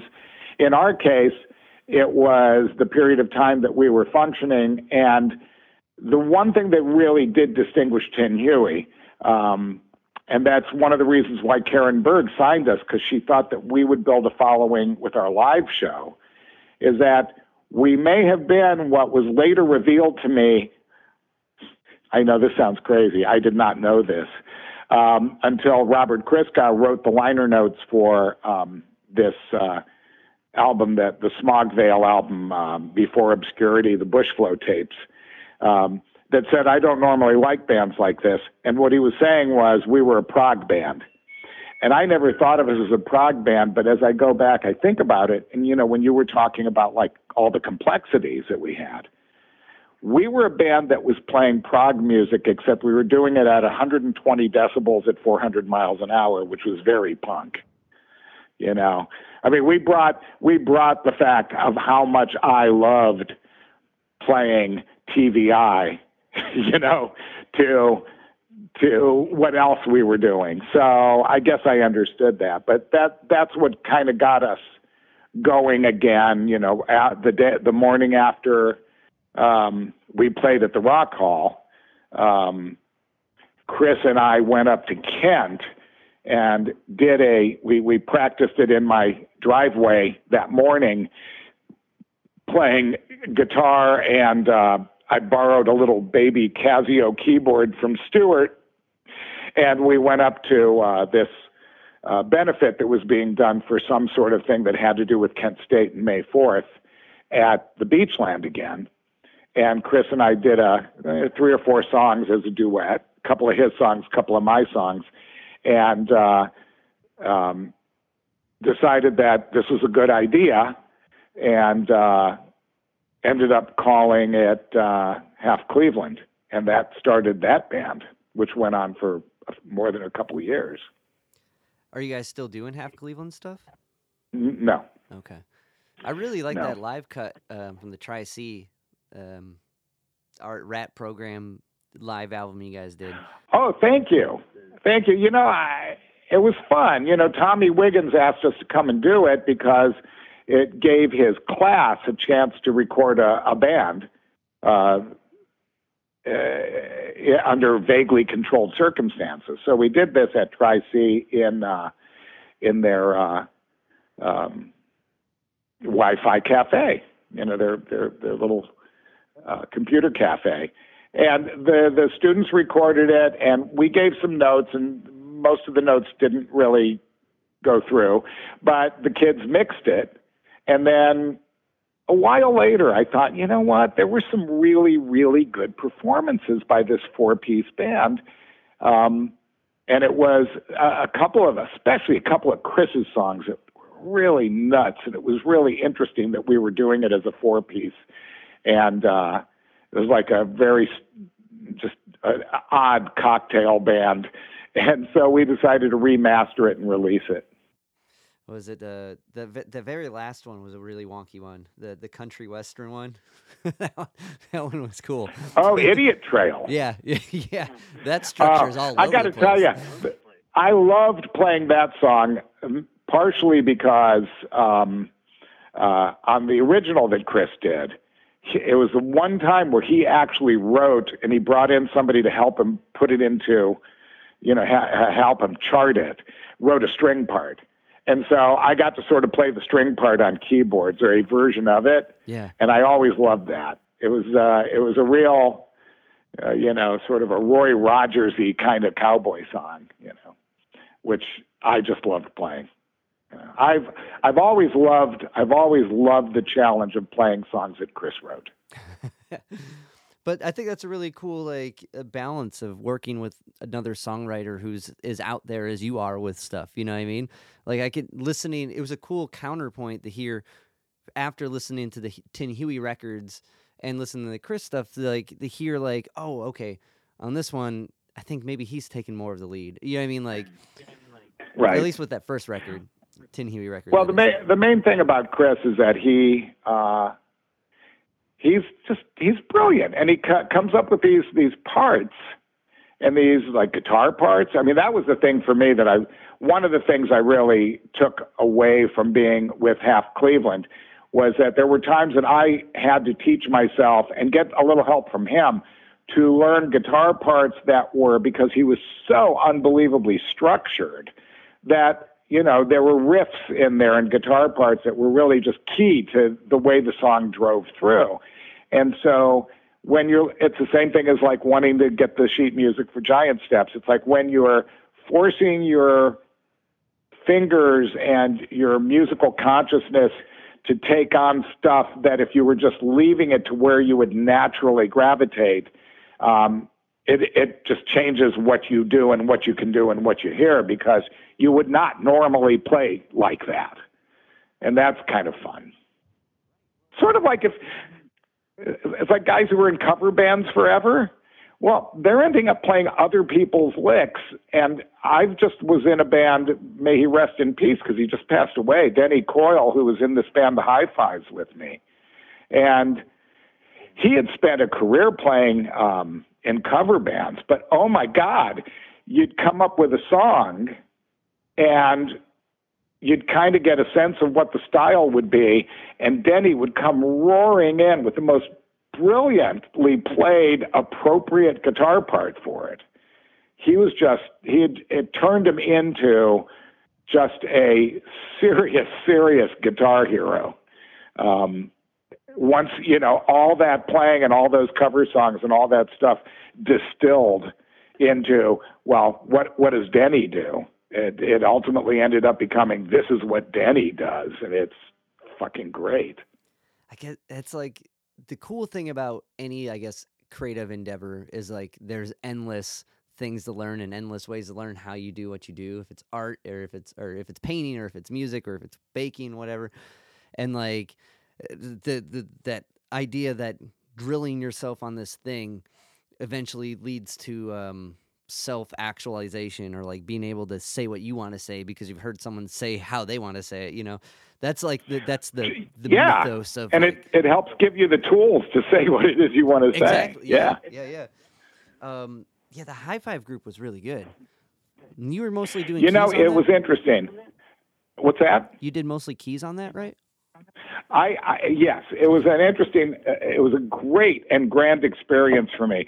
Um, for one thing, I was able to get back together. I was still in half Cleveland when I started sitting in with the HiFis because uh, the bass player, Tren, uh, Michael Hausman, who had also played with the Bad Dudes, was hounding me to come and play with them because Chuck Keith and Denny Coyle and I had a band way back in like 1971 or 72 called Willie just for a short period of time. We did one gig.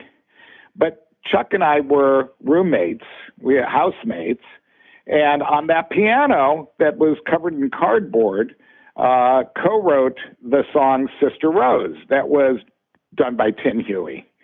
Um, and I said, Well, if you can get Chuck to leave his house, I'll come play with you guys. And he got Chuck to leave his house and one of the best things about the HiFis was uh, absolutely was the social component of it. But while I thought they were, you know, these were all songs that were written by Chuck, who was a, an incredibly clever songwriter, um, and had a beautiful voice and a good guitar player as well. And um, what it allowed me to do when I said that I was like a utility infielder in all my bands. You know, I was like some songs I played guitar, some songs I played keyboard. A good half the time I was fronting the band, I was singing. Um, I was writing. I had all those things going on. With the HiFis, it was almost exclusively me getting to try and become a better piano player. And it really was a wonderful opportunity. I kind of went into that band thinking, well, they're fun. It's kind of poppy. It's kind of, you know, it's not the kind of stuff that I used to do. But I thought, okay, so my, my goals here are to see when I look at a song of theirs and I'm going to come up with a piano part, I would say, what would Nicky Hopkins or Bill Payne of Little Feat do here if they only had like 15% of their, their actual ability, which is how I figured that was my baseline. And uh, it just really helped me become a better piano player. And sadly, by the time uh, we lost Chuck and Denny, um, uh, and therefore the band vaporized, um, we were really good. I mean, I was in earnest. It was. It felt like, in some ways, it was playing with a band uh, uh, uh, on almost a Little Feat level. You know, Denny's guitar playing was always spectacular. The songwriting was varied, but it was always clever. Rich Roberts, our drummer, who you know came from Chi-Pig and was an original member of the HiFis, was just a killer drummer. It was like it had become like a really, really good band. You know, it was kind of like, well, we've all played long enough that uh, even if one of us makes a misstep, the rest of the band is so good they've got you. You know, they've got your back, and they're just going to run right through the song, and nobody's going to know. You know, it was it was that sort of thing. And I have to also say that playing with the HiFis was the only band I've ever played with where I could actually say that every single gig we played live in front of an audience was was just a total joy. So musicians don't get to you don't get to enjoy it that kind of that kind of run, you know. Well, and, and you know when you're like like with Tin Huey, where there it seemed like there was a lot of extra pressure from like trying to make this a success. You know what I mean? Like there's it's like all those other things factor into to like just enjoying the gig and make it you know make it eh, being smooth. I guess it also being kind of I don't know if you were running or managing the, this group as much as just kind of being in it. You know. So also kind of just well, that's it. it. Yeah, too. I mean, I like, would I would help with I would help because as a keyboard player, I could definitely contribute a lot in terms of arrangements, and I knew what I knew, you know, and I and these are my friends, so certainly if I can contribute, I will. But still, it was all from the standpoint of sitting in front of my Nord and my Korg and just doing it, trying to make my contributions from being a piano player, which was great. Is that at the same time were you doing uh, Golems of the Red Planet? Well, then Golems came after that, and that excited me because the the the thing that the that the Golems allowed me to do was almost purely, at least for a time, concentrate on nothing but my guitar playing and yeah. and composition and and be able to stretch some of those muscles that I used in Tin Huey compositionally um, because we were dealing with such a strange project and strange universe. Did you uh, initially was it your? Did you find the the Zorn uh, Masada uh, book? No, or, no. Or who brought that? Um, okay. A bass pl- the bass player of the band, Mark Allender, is a, a total. He's our absolute in-house Zornophile. Um, he's he's created a website about Zorn. He he really really has just loved what Zorn has done, and he's our connection to Zorn because Zorn has heard all the stuff we've done and has yeah. responded about it. Yeah, um, and he's had some pretty fun responses. Um, but um, Mark is the one who will uh, come to us and say, okay from the Masada.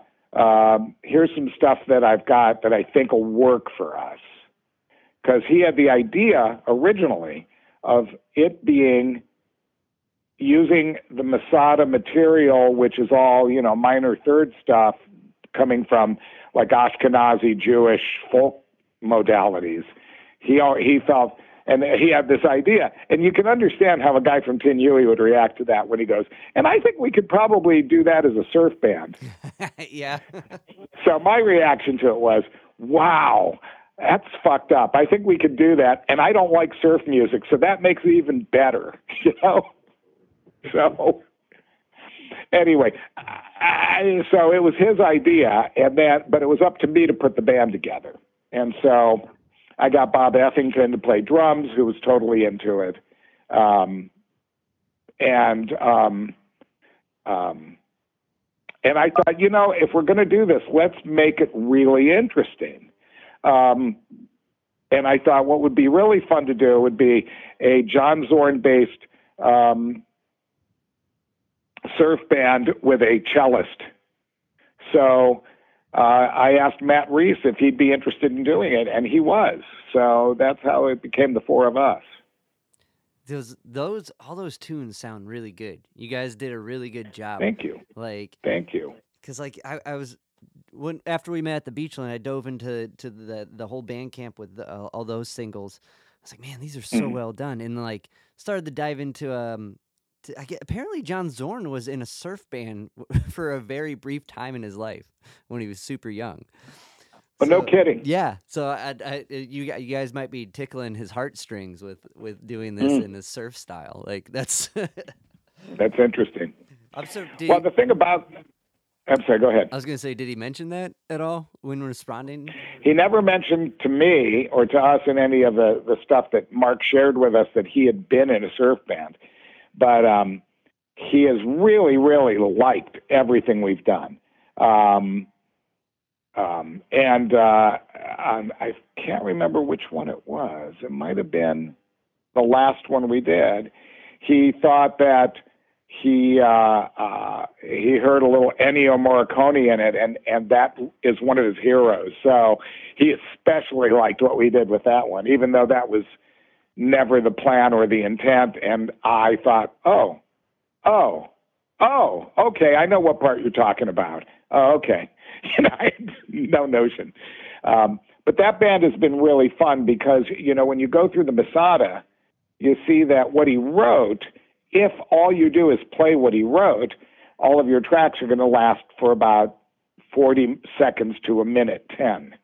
Um, and most of the stuff that has been done from the Masada and by the band, the Masada band, involves a lot of uh, most of it, not all of it, but um, uh, and by other people um, are jazz people, and so you you run through what he did, and then you get a sax solo or you get a piano solo or uh, something to that effect. Uh, there's a band that does nothing but vocals, and you, you get a vocal solo section, which is cool. I mean, some of the stuff's really good, but the, what it does is it affords you the opportunity to say, what kind of style do you want this one to have? What what sound do we want to have here? What do we what can we do to make this different than the others? And um, that's where I get a chance to you know, write these little sections. You know, if if, if John gave us an uh, an A and a B, I'm writing the C, and or a C and a D, and uh, turning it into whatever we turn it into. Um, you know, like Mark has done the heavy lifting in terms of taking the material and distilling it to a place where he can actually write out the music and maybe do like a um, a a uh, a MIDI um, oriented interpretation of it for us to use as a starting point. Um, and then, you know, a lot of the compositional part ends up falling on my shoulders. And then, you know, Matt comes in and it's it's kind of a combination of playing cello parts that I've written for him or that Mark originally wrote, and then him just coming up with stuff which is usually maybe we heard a version of it in practice, maybe we didn't. And then we're in the studio because the intent of this band was to be a studio band. Um, we have a lot of reasons why, especially at the time when I was in another band um, and had other projects going on. And people have various things going on in their lives. And if we were going to depend on coming up with enough songs to play a live show, by now we would have broken up. You know, this is just something that takes time. And the nice thing is, even though it doesn't always work that way, and the intent was to say, if we're not worrying about playing it live, you know, you know this. When you're in a band, you write for the band. You know, it's like, well, I've got we've got two guitar players and a sax player and blah blah blah. And so you write it and you arrange it for those people. And what I'm saying is what I wanted to do is that if we're doing it in the studio and we have an infinite number of tracks that we can put on, let's try and experiment and create stuff. Right. Not being dependent on four of us or maybe four of us with one extra person playing it live.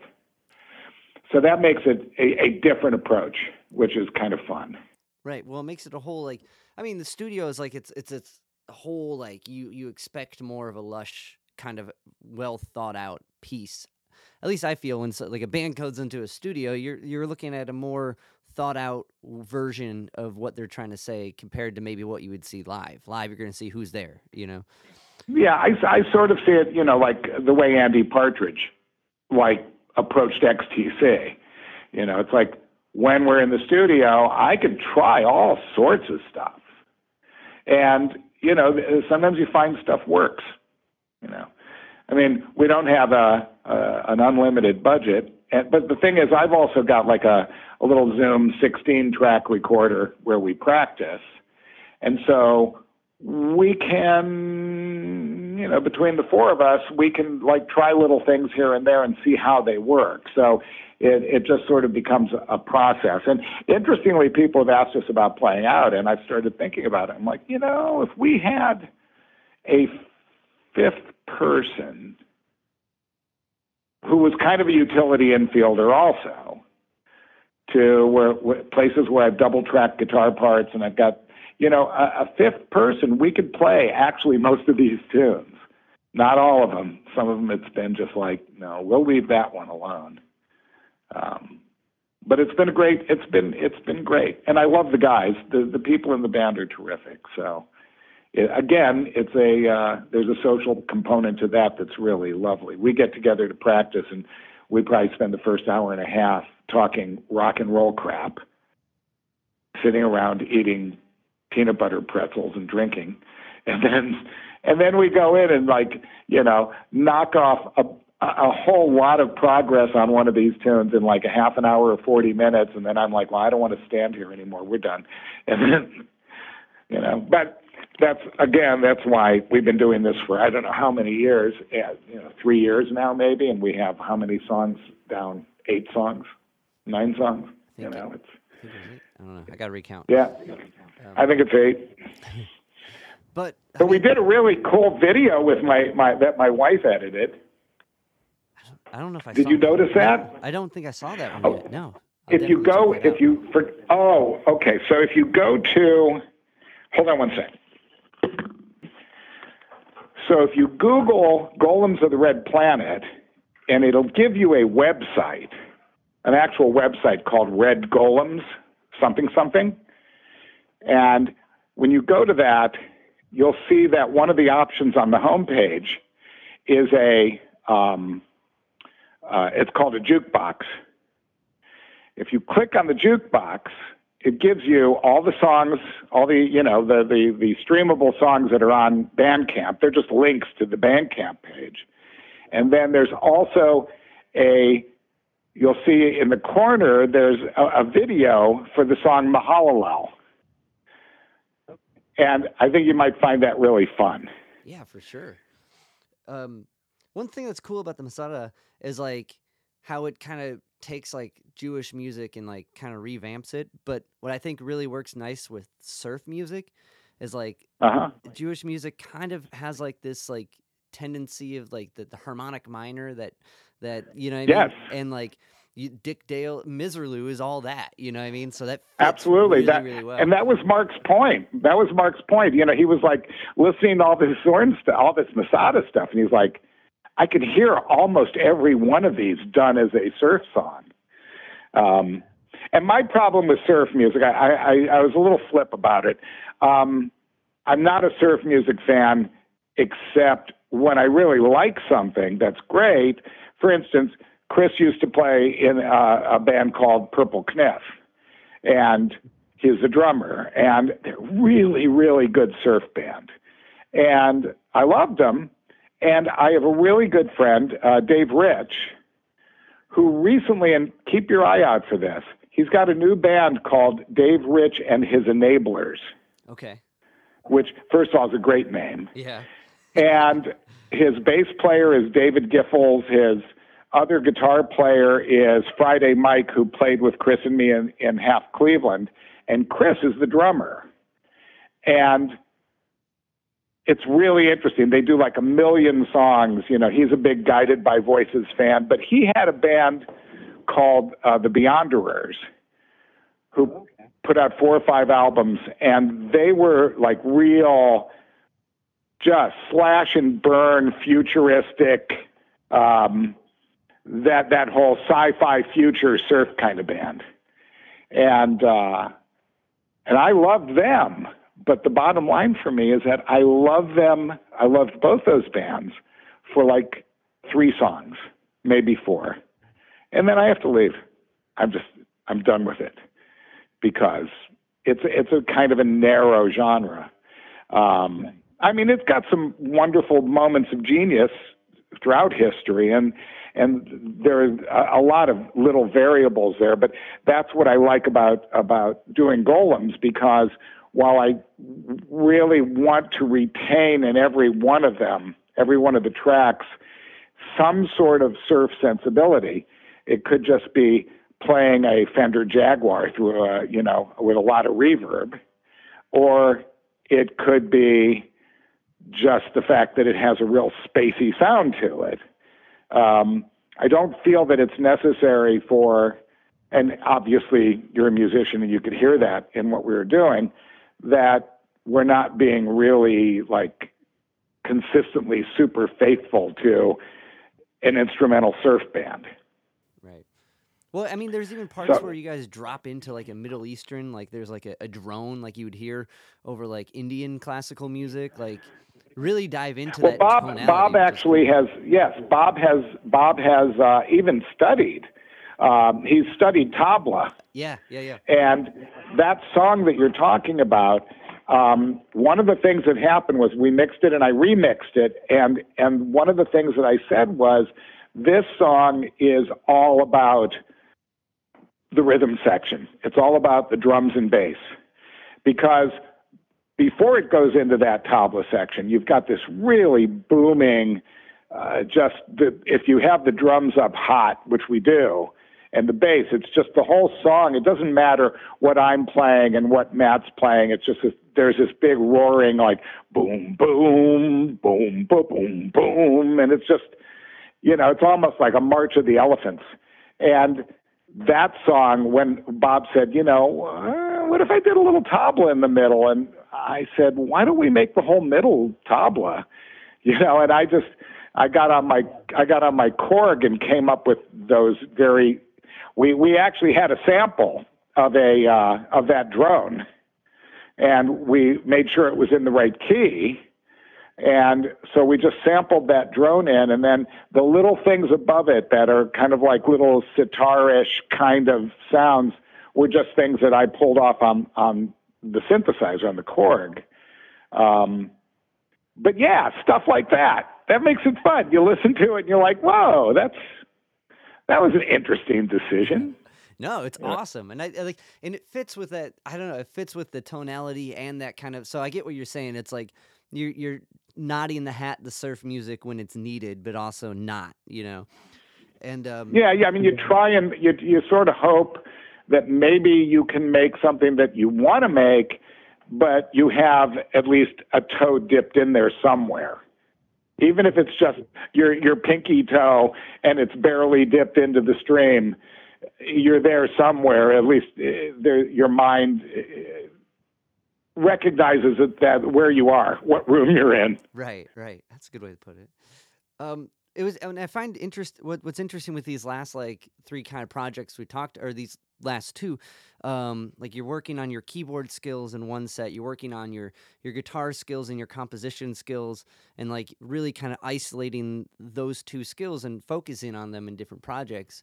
When it came to Mhm. it's messy, was that like you were like honing into songwriting? Because that was that was 2020, or was Well, I, you know, Chris and I both put out, you know, we, we had talked about doing a half Cleveland album. And for a variety of reasons, we never did it. And for a variety of reasons, including that, is why maybe we stopped doing half Cleveland. Um, but he did an album uh, right around close to the same time he was working on his um, which was a bunch of songs. Uh, you know, this is kind of weird, but you know, we are of an age where, uh, as I said with It's Messy, I had a bunch of tracks and songs that I had written that had yet to be recorded, some that had been recorded, um, different combinations of musicians, where I thought I would rather be the person to make sure these are mixed and mastered rather than somebody else after I keel over. And it doesn't mean it's the last thing I was going to do because I've continued on, but it's been playing with the HiFis, doing stuff with the Golems as a solo album now. This was this was me saying, I don't want these loose ends out there. But because it was a bunch of stuff from various times and various configurations, um, it was messy. That's kind of why it happened that way. Um, and Chris put out a, and I, I that was that was one of the last releases from the Smog Veil record label, and uh, Chris did a solo album um, called "Got It Together," where the T and the H and "gether" are reversed. One of Chris's moments where he gets to chuckle at himself. Um, but that was kind of the same thing. It was those are all songs between those two albums. Like four of the songs that are on my album, I actually took the guys in half Cleveland, who I'd been playing with, into the studio and recorded them. You know, but it wasn't for a half Cleveland album; it was for my album because those are my songs. Um, and I ended up playing organ and doing some backup vocals on Chris's. Um, so it wasn't that I was, it was from a period of time where I was still working as a songwriter, as a singer songwriter. Um, Golems came after that, all of those tracks. Uh, the HiFis, I might have just been starting to dip into sitting in with them when I was recording the, uh, the, the, the half Cleveland band, I'll call it, the half Cleveland band tracks for that album. Okay. Like one one tune in particular that really stuck out to me was uh, "In Consideration" for Joe Strummer. The Yeah. solo record. That was really cool, man. Yeah. Thank you. I was a big Clash fan. And they're they're And I was a big I was a big actually that that song is less to me Clash and it's more Mescaleros. If I was going in any direction. I mean, I I loved a lot of the stuff he did with the Mescaleros as well. Yeah, no. It's speaking of like genre bending, like or the the like not living up to the identical punk plug and uh, plug and play, like the Mescaleros and the Clash are right there. They're all over genre wise, you know. Uh, that's that's a that's a really really strong point that you're making. Um, uh, it's kind of funny when we were doing our album in uh, in L.A. Um, a friend of Wexler's, a friend of Paul's, came over, and he had a cassette with him. He had been in England, and he'd been working. He'd been hanging out with the Clash in the studio, and they were working on uh, what was the second album? Give them enough rope. Um, and that was one where uh, who was it? Templeman was producing it, who had you know done the Blue Oyster Cult, and uh, apparently Strummer and and Templeman were fighting uh, tooth and nail about where Strummer's voice should be in the mix. Um, Strummer liked the idea of the punk aesthetic, which really was sort of represented in his mind by the fact of being really, really loud, usually playing gigs where the PA system is not able to keep up. Right. So buried vocals. So he wanted his he wanted his voice to be more of like one of the instruments and more in the mix. Not not crazy. I mean, you heard the album, uh, but he didn't want it to be way up front like say Blue Oyster Cult vocals were, which is what Templeman wanted to do. And so this guy came back with a cassette, which was a mix of that album in advance without any vocals on it. And we listened to it tons. And just, I grew to love this album. And then it came out, and I was like, oh my God, I know these songs, except there was Strummer. But um, yeah, the the Clash was a, was was notable for that. You know, I was really, uh, I don't think this speaks well for me, but I was not real welcoming to punk when it came out. I had been a Stooges fan. I had been an MC5 fan.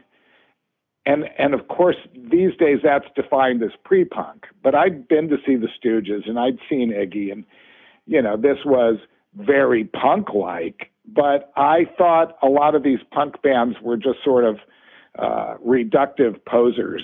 And uh, um, I was kind of like a, an old man asshole about it for a while. And then and then the Clash came out. Well, then I saw the Ramones, and I thought, oh my God, this is like watching an episode of the Flintstones. This is so cool, but um, which it really was.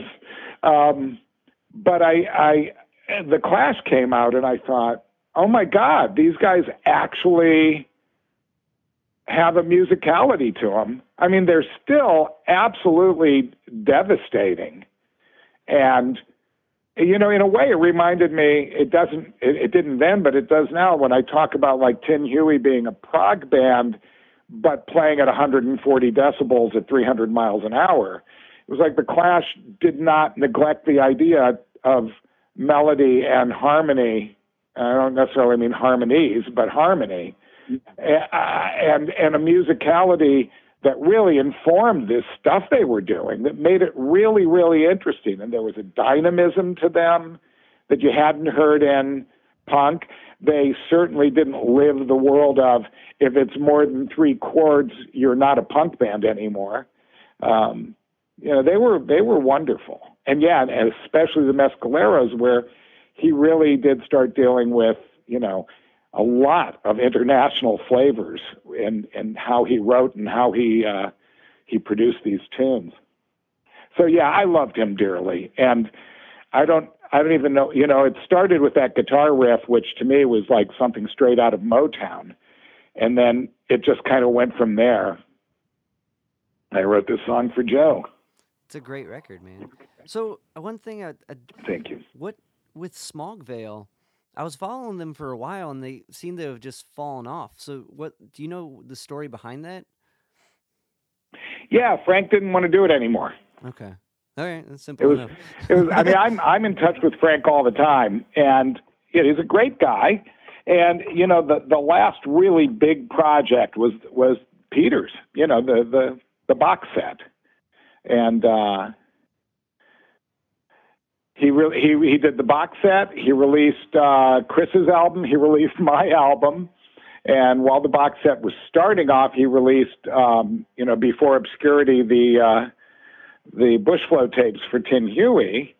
And when he was actually one of the guys that works with him was starting to, on his own, put together what he wanted to do as a similar sort of retrospective, all inclusive box set of Tin Huey, um, to which I always said, Really? Why? But that's what he was doing.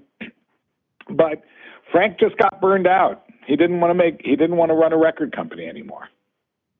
Okay. So all right. that was it. Yeah. I mean, no, I, I guess he's, he's, yeah, he's enjoying his life.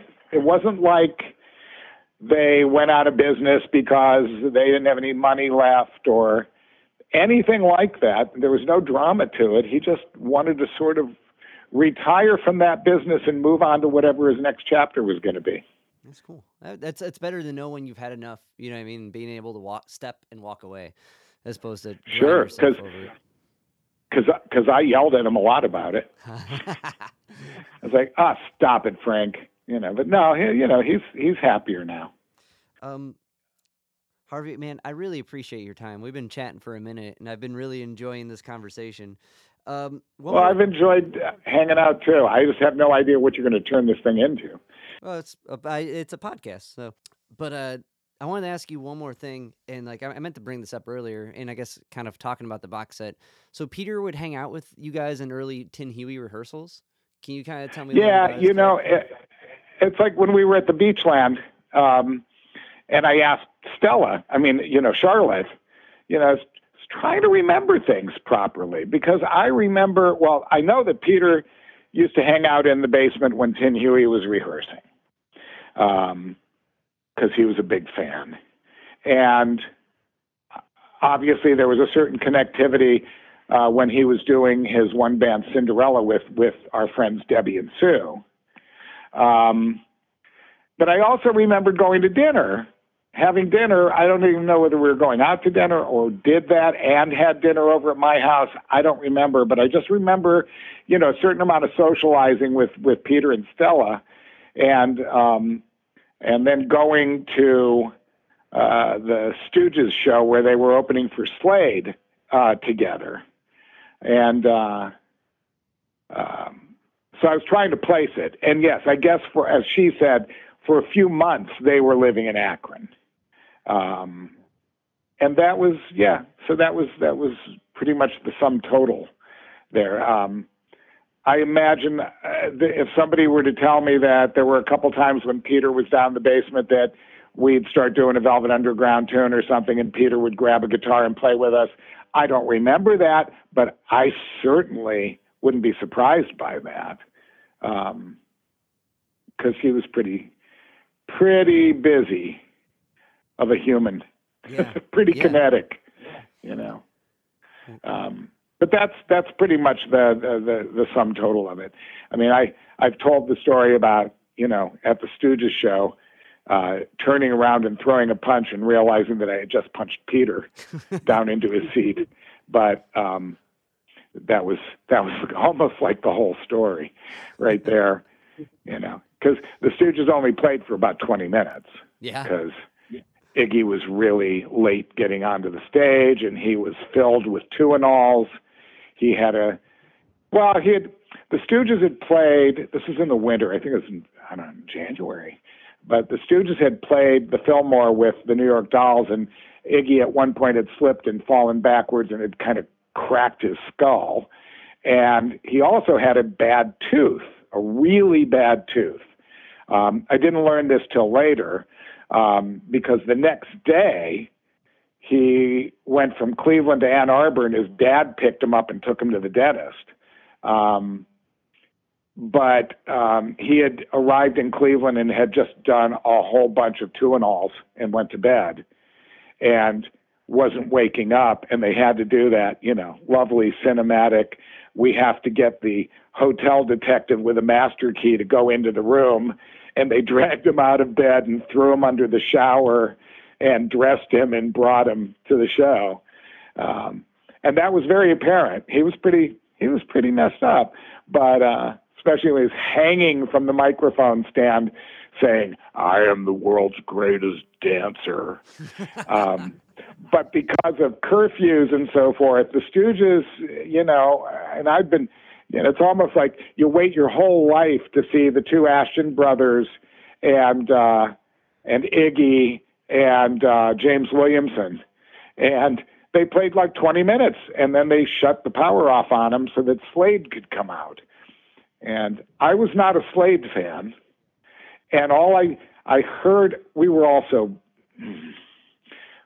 well, some of us were really drunk, and because uh, there had been a bottle of whiskey on the way up, and I heard a voice behind me, and I thought it said, I mean, I'm sure he said that sucks, but I was under the impression he was saying that the Stooges sucked. So I turned and threw a punch, and um, it turns out that it was Peter sitting behind me who also thought that it really sucked that they only played 20 minutes. so that was pretty funny.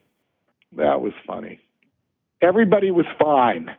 He went on memorably to go to the David, you know, the Iggy Pop um, post show party and meet all these incredible people. And I, I got myself, you know, shoveled back into a car and taken home. So that's, that's wild, man. Yeah, it was fun. Stooges were great. Yeah, well, that's that's it. It's, the, it is a bummer. It was only twenty minutes, but man, I guess living I up to the insanity, it was right there.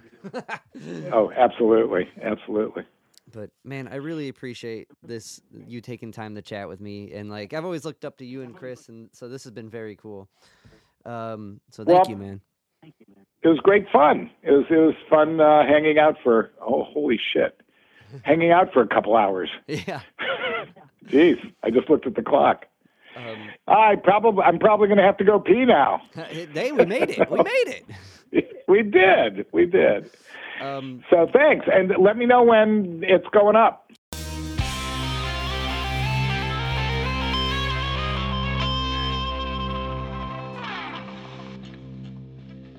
Yo, Spike Spiegel here. You just listened to Zig of the Gig podcast. Keep riding the bebop. See you, Space Cowboy. Bang.